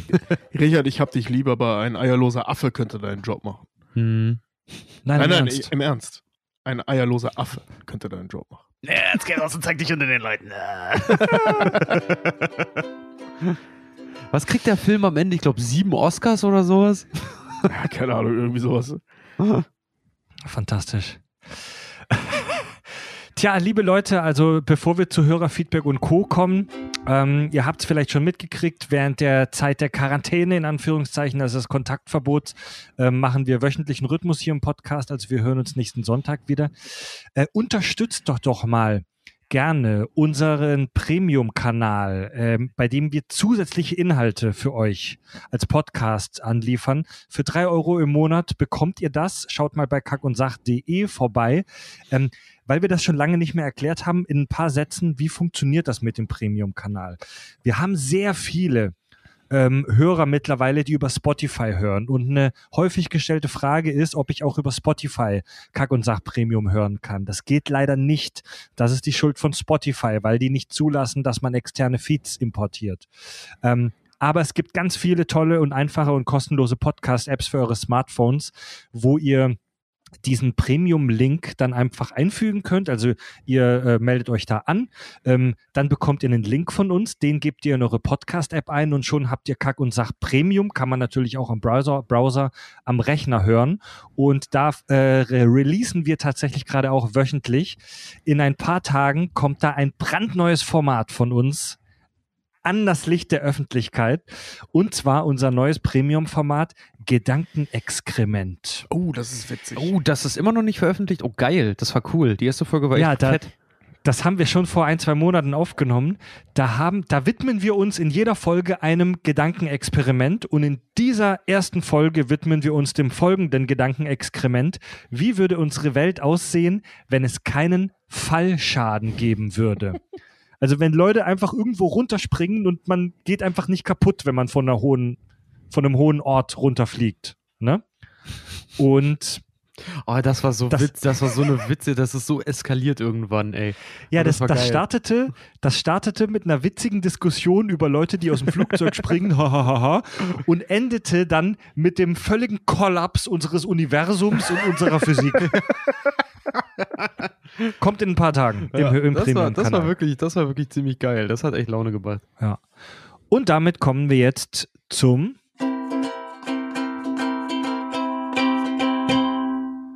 Hörerfeedback. Gebt uns eure Kommentare, eure Hinweise, euren Klugschiss über das Kontaktformular auf kackundsach.de. Annika schreibt: Hi Kakis. Ähm, oh, dazu muss ich kurz sagen. Unsere letzte Folge Filmschissenschaft, wo wir über Science Fiction als Genre gesprochen haben, hat extrem viele Hörerzuschriften nach sich gezogen, weil das Thema hat den Leuten wirklich das Gehirn zum Kochen gebracht, was mega geil ist. Geil. Äh, wir, wir haben uns in der Folge ähm, gefragt, ob es auch ein Sci-Fi-Musical gibt. Annika hat uns dazu geschrieben. Ähm, ja, es gibt es. Mir ist da sofort der Film Repo, a Genetic Opera eingefallen. Er dürfte eure Definition von Sci-Fi erfüllen, da das Novum alltägliche Organtransplantate sind, die bei Versäumnis der Ratenzahlung wieder einkassiert werden. Das, Geil. das zu erwartende Blutbad wird dann gesanglich untermalt. Das ist ein Musical? Ich kenne nur Repo Man mit Jude Law und Forrest Whitaker. Annikas Tipp: Repo, a Genetic Opera. Aha. ist geil. wohl ein Film, fantastisch. Ja. Also was den Leuten, was die Leute wirklich beschäftigt hat bei dieser Science-Fiction-Folge, war der, war dieser Vergleich dieser verschiedenen Filme, wo, wo, wo ich ähm, Inglorious Bastards als Science-Fiction eingeordnet habe. Das hat viele Leute beschäftigt. Uh. Das schreibt zum Beispiel Chris, hi ihr Kakis. Ich schätze eure Sendung sehr, ich verpasse keine Folge, unterstütze euch auch sehr gerne auf Patreon. Äh, nur habt ihr mir bei der letzten Folge Filmschissenschaft wirklich einen Nerv getroffen, als es um die Frage ging, ob Inglourious Bastards Sci-Fi ist oder nicht. Ich sehe mich als Laie, das nur vorweg. Aber wenn ich schon das, wenn ich schon ähm, die Bezeichnung Science Fiction betrachte, so sehe ich, dass beide Wörter, nämlich Science und Fiction, darin vorkommen. Aus diesem Grund kann Inglorious Bastards gar kein Vertreter dieses Genres sein, da hier eindeutig die Science fehlt. Oder täusche ich mich da? Vielleicht bin ich als alter Sci-Fi-Nerd auch beleidigt, warum man äh, Inglorious Bastards in einer Reihe mit Star Trek und Co. nennt. Ich wünsche euch in diesen Zeiten viel Gesundheit, macht weiter so. Viele Grüße aus der Schwitz, der Chris. Naja, wir haben Naja, ja gesagt auch, dass das Genre Sci-Fi halt auch immer ähm, vertreten ist durch die Frage, was wäre wenn? Das erfüllt in Glorious Bastards. Aber ich kann, ich kann seinen Unmut darüber auch schon verstehen, weil gerade in Glorious Bastards ist so was, äh, was das angeht, auch wirklich ein Film, der auch wirklich Filmleute und Filmkenner und Co. auch wirklich spaltet. Die eine sagen, es ist nur ein Actionfilm, die anderen sagen, es ist Sci-Fi und wieder andere sagen, es ist ein Märchen, weil er anfängt mit Es war einmal in äh, nazi-besetzten Mhm. Frankreich, also durch dieses Es war einmal, dass er Naja, aber- Märchencharakter halt hat. Wenn- Wenn man diesen Punkt nimmt, dass da keine Wissenschaft drin vorkommt, das ist äh, so nicht richtig, weil ich weiß, die richtigen Wissenschaftler da draußen, die mögen das nicht, wenn man das sagt. Aber Geschichte und ähnliches ist auch eine Wissenschaft. Ja, Yep. Es Geschichte geht ja nicht zwingend um ist Naturwissenschaft. Eine, Eine eine, Geisteswissenschaft. genau. Ja, lieber, lieber Chris, d- äh, du bist jetzt einer von denen, die geschrieben haben, viele hat das Thema umgetrieben. Ich will dazu noch eins sagen. Diese Genre-Diskussionen sind spannend und wir führen die auch oft. Aber es gibt tausend, es gibt Millionen Filme, wo man nicht eindeutig sagen kann, sind die das oder jenes Genre. Und das ist Ja. auch wurscht. Film, Filmwissenschaft ist keine Naturwissenschaft. Es ist nicht immer wahr oder richtig Mhm. oder eins oder null. Da kann man drüber diskutieren. Und wenn du sagst, dass Inglourious Bastards für dich keine Sci-Fi ist, dann, dann ist das ähm, und das gut belegen kannst und dafür Gründe hast, ist das, eine, ist das ein valider Punkt. Ja. Ähm, ich will von meinem Punkt nur das sagen, was Tobi gerade hervorgehoben hat. Geschichtswissenschaft. Ja. Außerdem haben Mhm. wir hier eine Fiktion, denn die Geschichte von Inglorious Bastards ist nicht passiert. Und ähm, das, was man, das, was bei Inglorious Bastards hier ähm, sieht, das nennt man kontrafaktische Geschichte. Ja. Das ist ein Begriff, der tatsächlich in der echten Wissenschaft auch benutzt wird, wenn man sich solche Gedankenexperimente macht. Was wäre, wenn? Ähm, Inglorious Bastards wird auch, habe ich auch schon gesagt, der Alternativgeschichte zugeordnet. Das ist ein Subgenre der Science Fiction. Es ist sehr softe Science Fiction, aber es ist meiner Meinung nach Science Fiction. Wenn jemand was anderes sagt, darf er diese Meinung gerne äh, haben. Ja, auch so. Es ist auch für unser aller Seelenheil als Menschen zum Glück nicht wichtig, ob Inglourious Bastards jetzt Cypher ist oder nicht. Sind wir mal ehrlich. Ja, ist auch, ist auch wirklich so. Wie gesagt, aber, Aber wie, du, wie du schon sagtest, manchmal, manchmal ist es halt auch bei Genrefilmen, ist es manchmal halt, also ich sag mal, wenn es Krach und Bumm macht, kannst du zu 90 Prozent der Fälle davon ausgehen, dass das ein Actionfilm. Äh, aber bei manchen, bei anderen Genres verschwimmt es halt auch. Wie gesagt, ich war total hin und weg, ähm, dass Prestige als Sci-Fi-Film zum Beispiel gilt, obwohl er auch vieles von dem, was Sci-Fi halt auch ausmacht für die meisten, mhm. auch nicht erfüllt.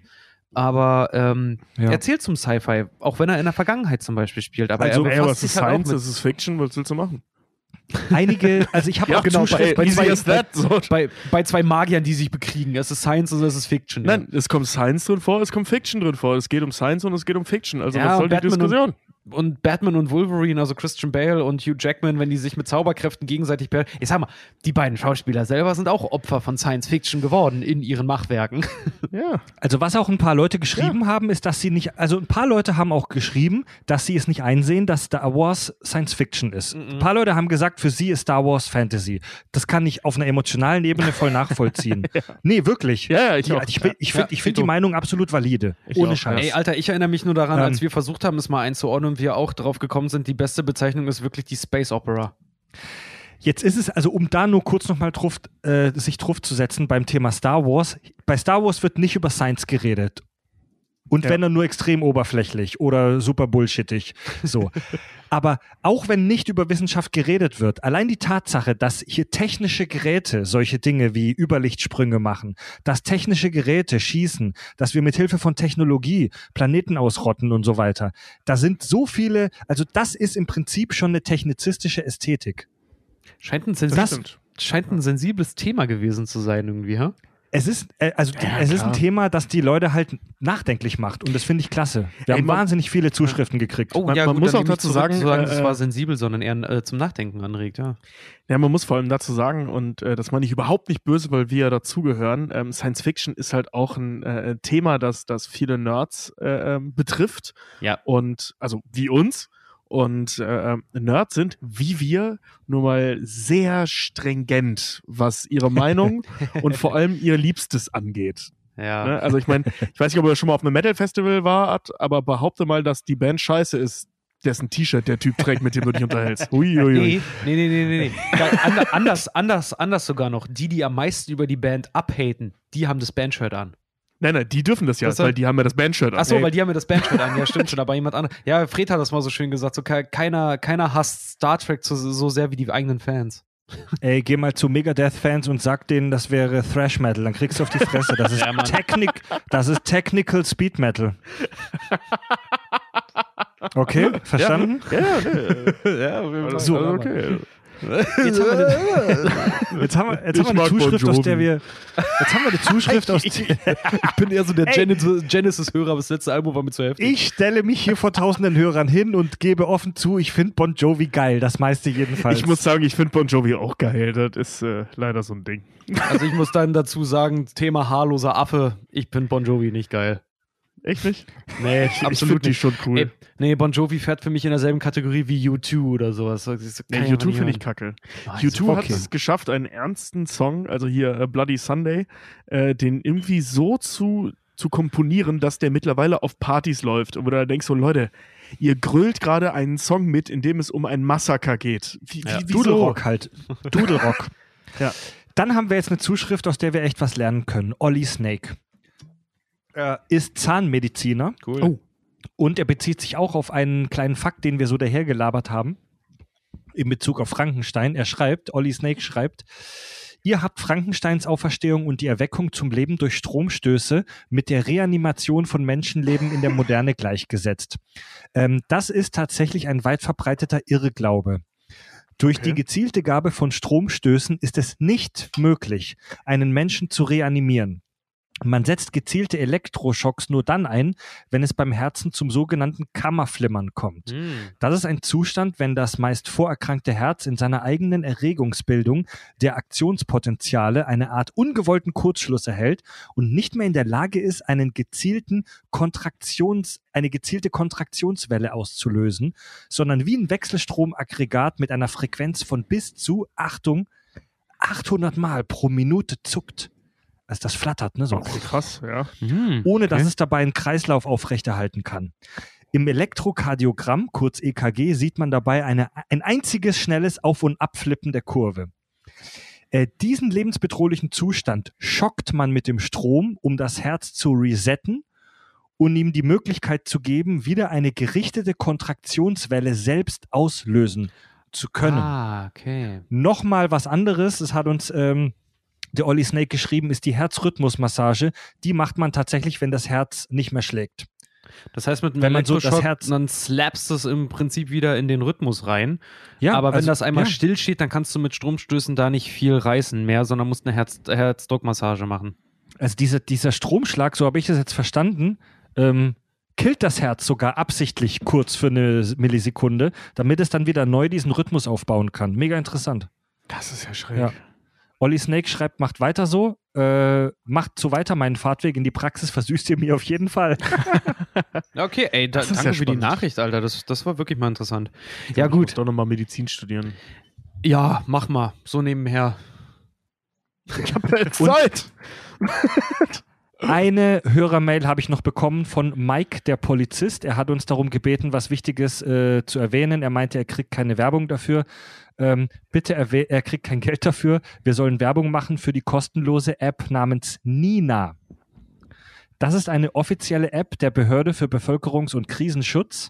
Hier werden Warnmeldungen, extremes Wetter, Hochwasser, Giftgas etc. ausgegeben. Derzeitig ähm, gibt es da auch einen Bereich für Corona, also wohin wenden, Anzeichen, Infektionen etc. Schaut es euch an. Habe ich, mal hab ich mal geguckt, ist im, in, im App Store unter der Bezeichnung Nina die Warn-App des BBK. Ladet die euch mal, dann wisst ihr immer, wenn irgendwo in der Nähe eine Atombombe hochgeht. Das ist doch gut. Hm. Das klar. ist doch gut. Ist auf jeden Fall mal Ja. was, Ist mal was Sinnvolles. was, was Mehrwert. Positives und nicht, ey, Alter, doch gerade zu der zur Krisenzeit jetzt, ey, die, die Verschwörungstheoretiker, die sprießen auch gerade wie Pilze aus dem Boden, die gehen mir so auf die Eier. Die haben richtig Bock, oder? Die Impfgegner gerade. Ja. Ja, nicht nur die Impfgegner, auch alle Ja, nicht nur anderen. die, hinter, auch, auch 5G hinter jeder, hinter jeder, jeder guten Tat wird gerade die große Weltverschwörung halt irgendwie vermutet. Die gehen mir so auf den Sack, alle Mann, ey. Jetzt haben die, eine, die haben echt nichts anderes zu tun gerade, oder? Das ist das Problem.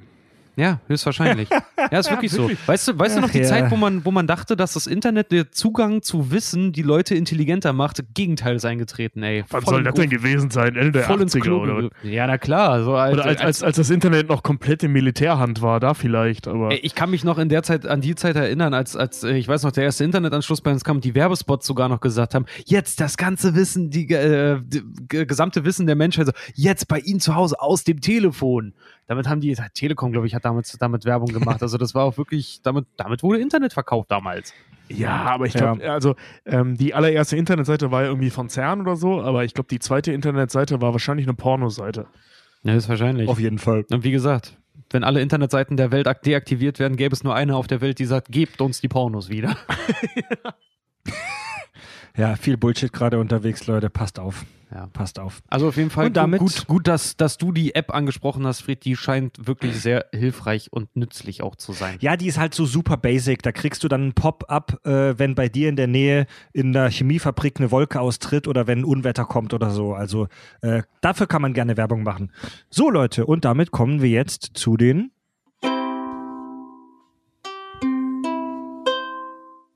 Uh. Apple Podcast Rezensionen.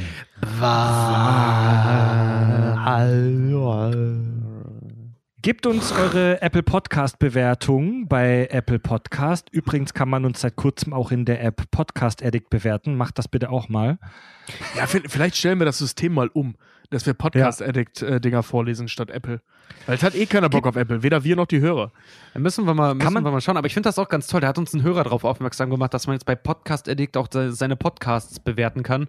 Und das geht, das geht wohl auch sehr, sehr einfach. Also, ja, wir Kann pushen das Text jetzt schreiben? Ja, da kannst du richtig Text schreiben und Okay. da, du musst dich nur bei Podcast Addict halt äh, äh, registrieren. Die haben das komplett umgestellt. Aber, und du kannst jetzt auch unterscheiden zwischen den Podcast Addict Rezensionen und den Apple iTunes, äh, äh, den, den Mm. Apple Rezensionen quasi. Okay. Also ist für jeden jetzt mittlerweile was dabei. Also Geil. nutzt es mal ruhig. Ich find's cool.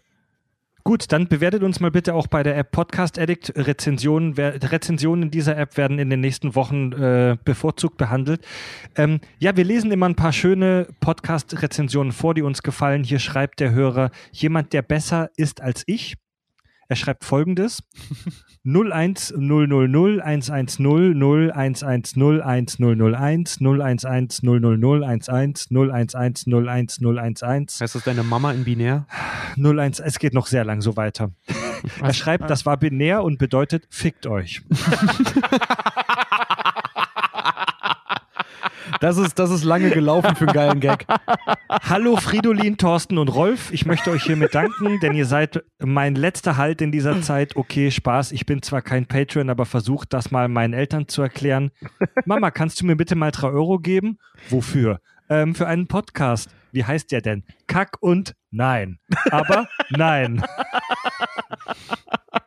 Sehr schön. Sag einfach dann bei solchen Sachen K und S. KUS. Oh, sehr gut. KUS. Finde ich gut. K KUS. So, dann haben wir noch Oder eine Kuss, dann Rezension. klingt's wie ein Sex-Podcast. Nee, aber nee, Ka- wenn du sagst KUS, was heißt denn KUS? Konrad, Ulf und Sandro. Geil, darf ich Sandro sein? Das klingt gut. Ja, ich dann will Ulf sein. Ulf. So, dann habe ich noch eine schöne Podcast-Rezension vom Hörer Kack und Sach Forever. Yeah, toller Podcast. Na, ihr Kackis, ich habe euren Podcast über Spotify kennengelernt und höre euch nun seit einer Weile. Ich bin zwar offiziell noch zu jung für euren Podcast, aber ich höre nicht mehr auf, euch zu hören. Ich liebe euch einfach. Die Tobiesken Ausschweifungen, die richardiösen, bissigen Kommentare und fredialen Unterbrechungen der anderen beiden Diarrhötiker. Diarrhötiker. Geiler Bei euch kann ich sogar teilweise über die verbalen Vergewaltigungen von Freds Seite, wie ich bin, gesessen hinwegsehen. Ich bin gesessen, habe ich das gesagt, ja? Das sagst Das du ab und zu, häufig, aber das, ja. das, sind, das sind immer so die, die Ausschweifungen deines, äh, deines Badenser-Seins noch, was noch in dir ist. Den Ja. Rest müssen wir noch rausprügeln. Ich saß, ich saß. Grüße aus Mecklenburg-Vorpommern und macht weiter so. Über euch habe ich sogar meine Lieblingsserie kennengelernt. Hui. Aber er schreibt, er oder sie schreibt nicht welche Lieblingsserie. Fuck. Das macht mich wahnsinnig. Das ist auch Das macht sowas, mich irre. sowas macht mich irre, Alter. Ey, dann sag, dann schreib Bestimmt das doch noch mit dahin. so. Wenn er jetzt Dr. Who sagen würde, wäre das noch ein geilerer Gag. Ja, das, das wäre Ja. geil. Aber so, so viele Serien haben wir noch gar nicht gemacht. Das ist bestimmt, äh, äh, was haben wir denn gemacht? Wir haben Game of Thrones Scrubs. gemacht, wir haben Dexter gemacht. Scrubs. Scrubs, Ja, Simpsons, Simpsons, SpongeBob. ja, SpongeBob. Da sind schon einige dabei. ja wir haben bei der Cartoon-Dings haben wir äh, Cartoons für Erwachsene, haben wir auch Family Guy und Co. gehabt und Futurama. Ja, aber, aber, ich kann, aber ich kann mir nicht vorstellen, dass es Family Guy oder, oder äh, äh, Rick and oh, Morty. äh, Rick and äh, Morty Dr- kann ich mir Drawn auch nicht vorstellen. Drawn Together? Drawn Together vielleicht. Das Also würde Drawn eher, zu Together unserem, oder eher zu unserem Publikum passen. Dexter, würde ich sagen. Ja. Hero Girl. Hero Girl hatte wenigstens den Anstand, ihre Eier hinter die Beine zu klemmen. Zwischen die Beine, hinter die Beine. Zwischen die Beine. Ja, Leute. Hinter Ja. die Beine. Großer Gott. Gut, Leute. Hören könnt ihr uns bei Spotify, seit kurzem sogar bei dieser und in praktisch jeder Podcast-App eurer Wahl auf dem Smartphone. Folgt uns bitte bei Instagram, bei Facebook, bei Twitter und bei YouTube. Unterstützt uns außerdem, indem ihr unseren Premium-Kanal abonniert. Schaut dafür gerne mal vorbei auf kackundsach.de. Meine Herren, Geil.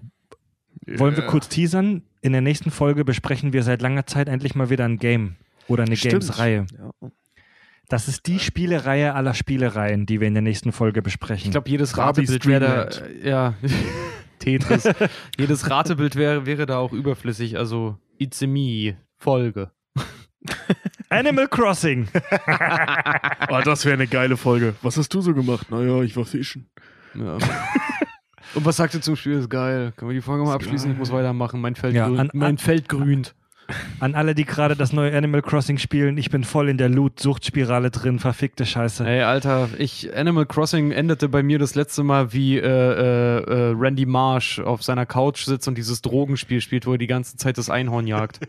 Oh, das ist geil, Mann. Äh, Heroin Hero ist das doch, ne? Heroin Heroes, ja, so, so, endete, so geil, endete Animal Crossing für mich das letzte Mal. Seitdem habe ich es nie wieder angepackt, ey. Ne, ich gucke gerade die geilen Borderlands DLCs, weil die habe ich äh, ehrlich gesagt vergessen, dass es sie gibt.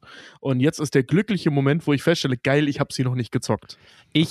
Fett. äh, habe jetzt seit heute City Skylines. Ich bin so mega heiß drauf.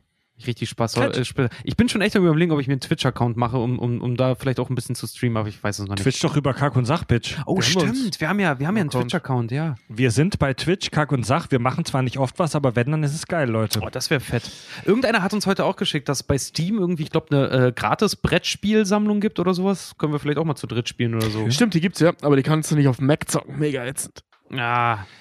Dann müssen wir uns Wineskin ja. runterziehen. Mit über Wineskin kannst du auch, da gaukelt er ihm vor, dass er auf dem, auf dem Windows-Rechner läuft. Wirklich? Ich weiß, alle, alle, äh, alle richtig heftigen Computergeeks, die hassen mich jetzt, weil ich das gesagt habe. Aber ähm, ja, ja damit habe halt, ich auch, damit habe ich auf meinem alten Mac. Mit, hier ist halt ein Mac. Mit Wineskin habe ich damals mein, mein, äh, auf, meinem, äh, auf meinem alten Mac äh, Pharao zum Laufen gekriegt und habe das immer gespielt. Ja, geil. Ja, Tobi und ich haben gerade beide unsere Schnittarbeitsrechner von der Arbeit zu Hause und sind deswegen iMac äh, gebunden. Markenname, fickt euch alle beide. Und ja, die haben kein Verbot an, gekriegt. ansonsten, bin, ansonsten bin ich Fred von den Kack- und Sachgeschichten eher ein Windows-Mann. So, gedroppt. So, ich bin mehr so der Playstation-Mann. Leute, wir machen Feierabend. Ich freue mich auf die nächste Woche. Ich bin mega gespannt, was so abgeht. Ähm, Tobi, Richard und Fred, die Kakis, sagen für heute Tschüss. Tschüss.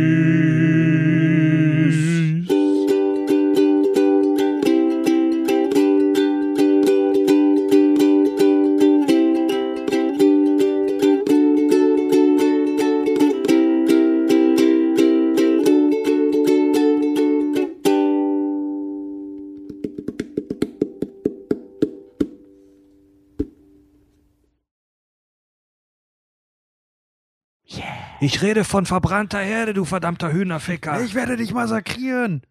Und dann scheiße ich dir in den Kopf. Kopf. Herrlich asynchron. Der Typ ist echt mein Spiritual Animal, ey.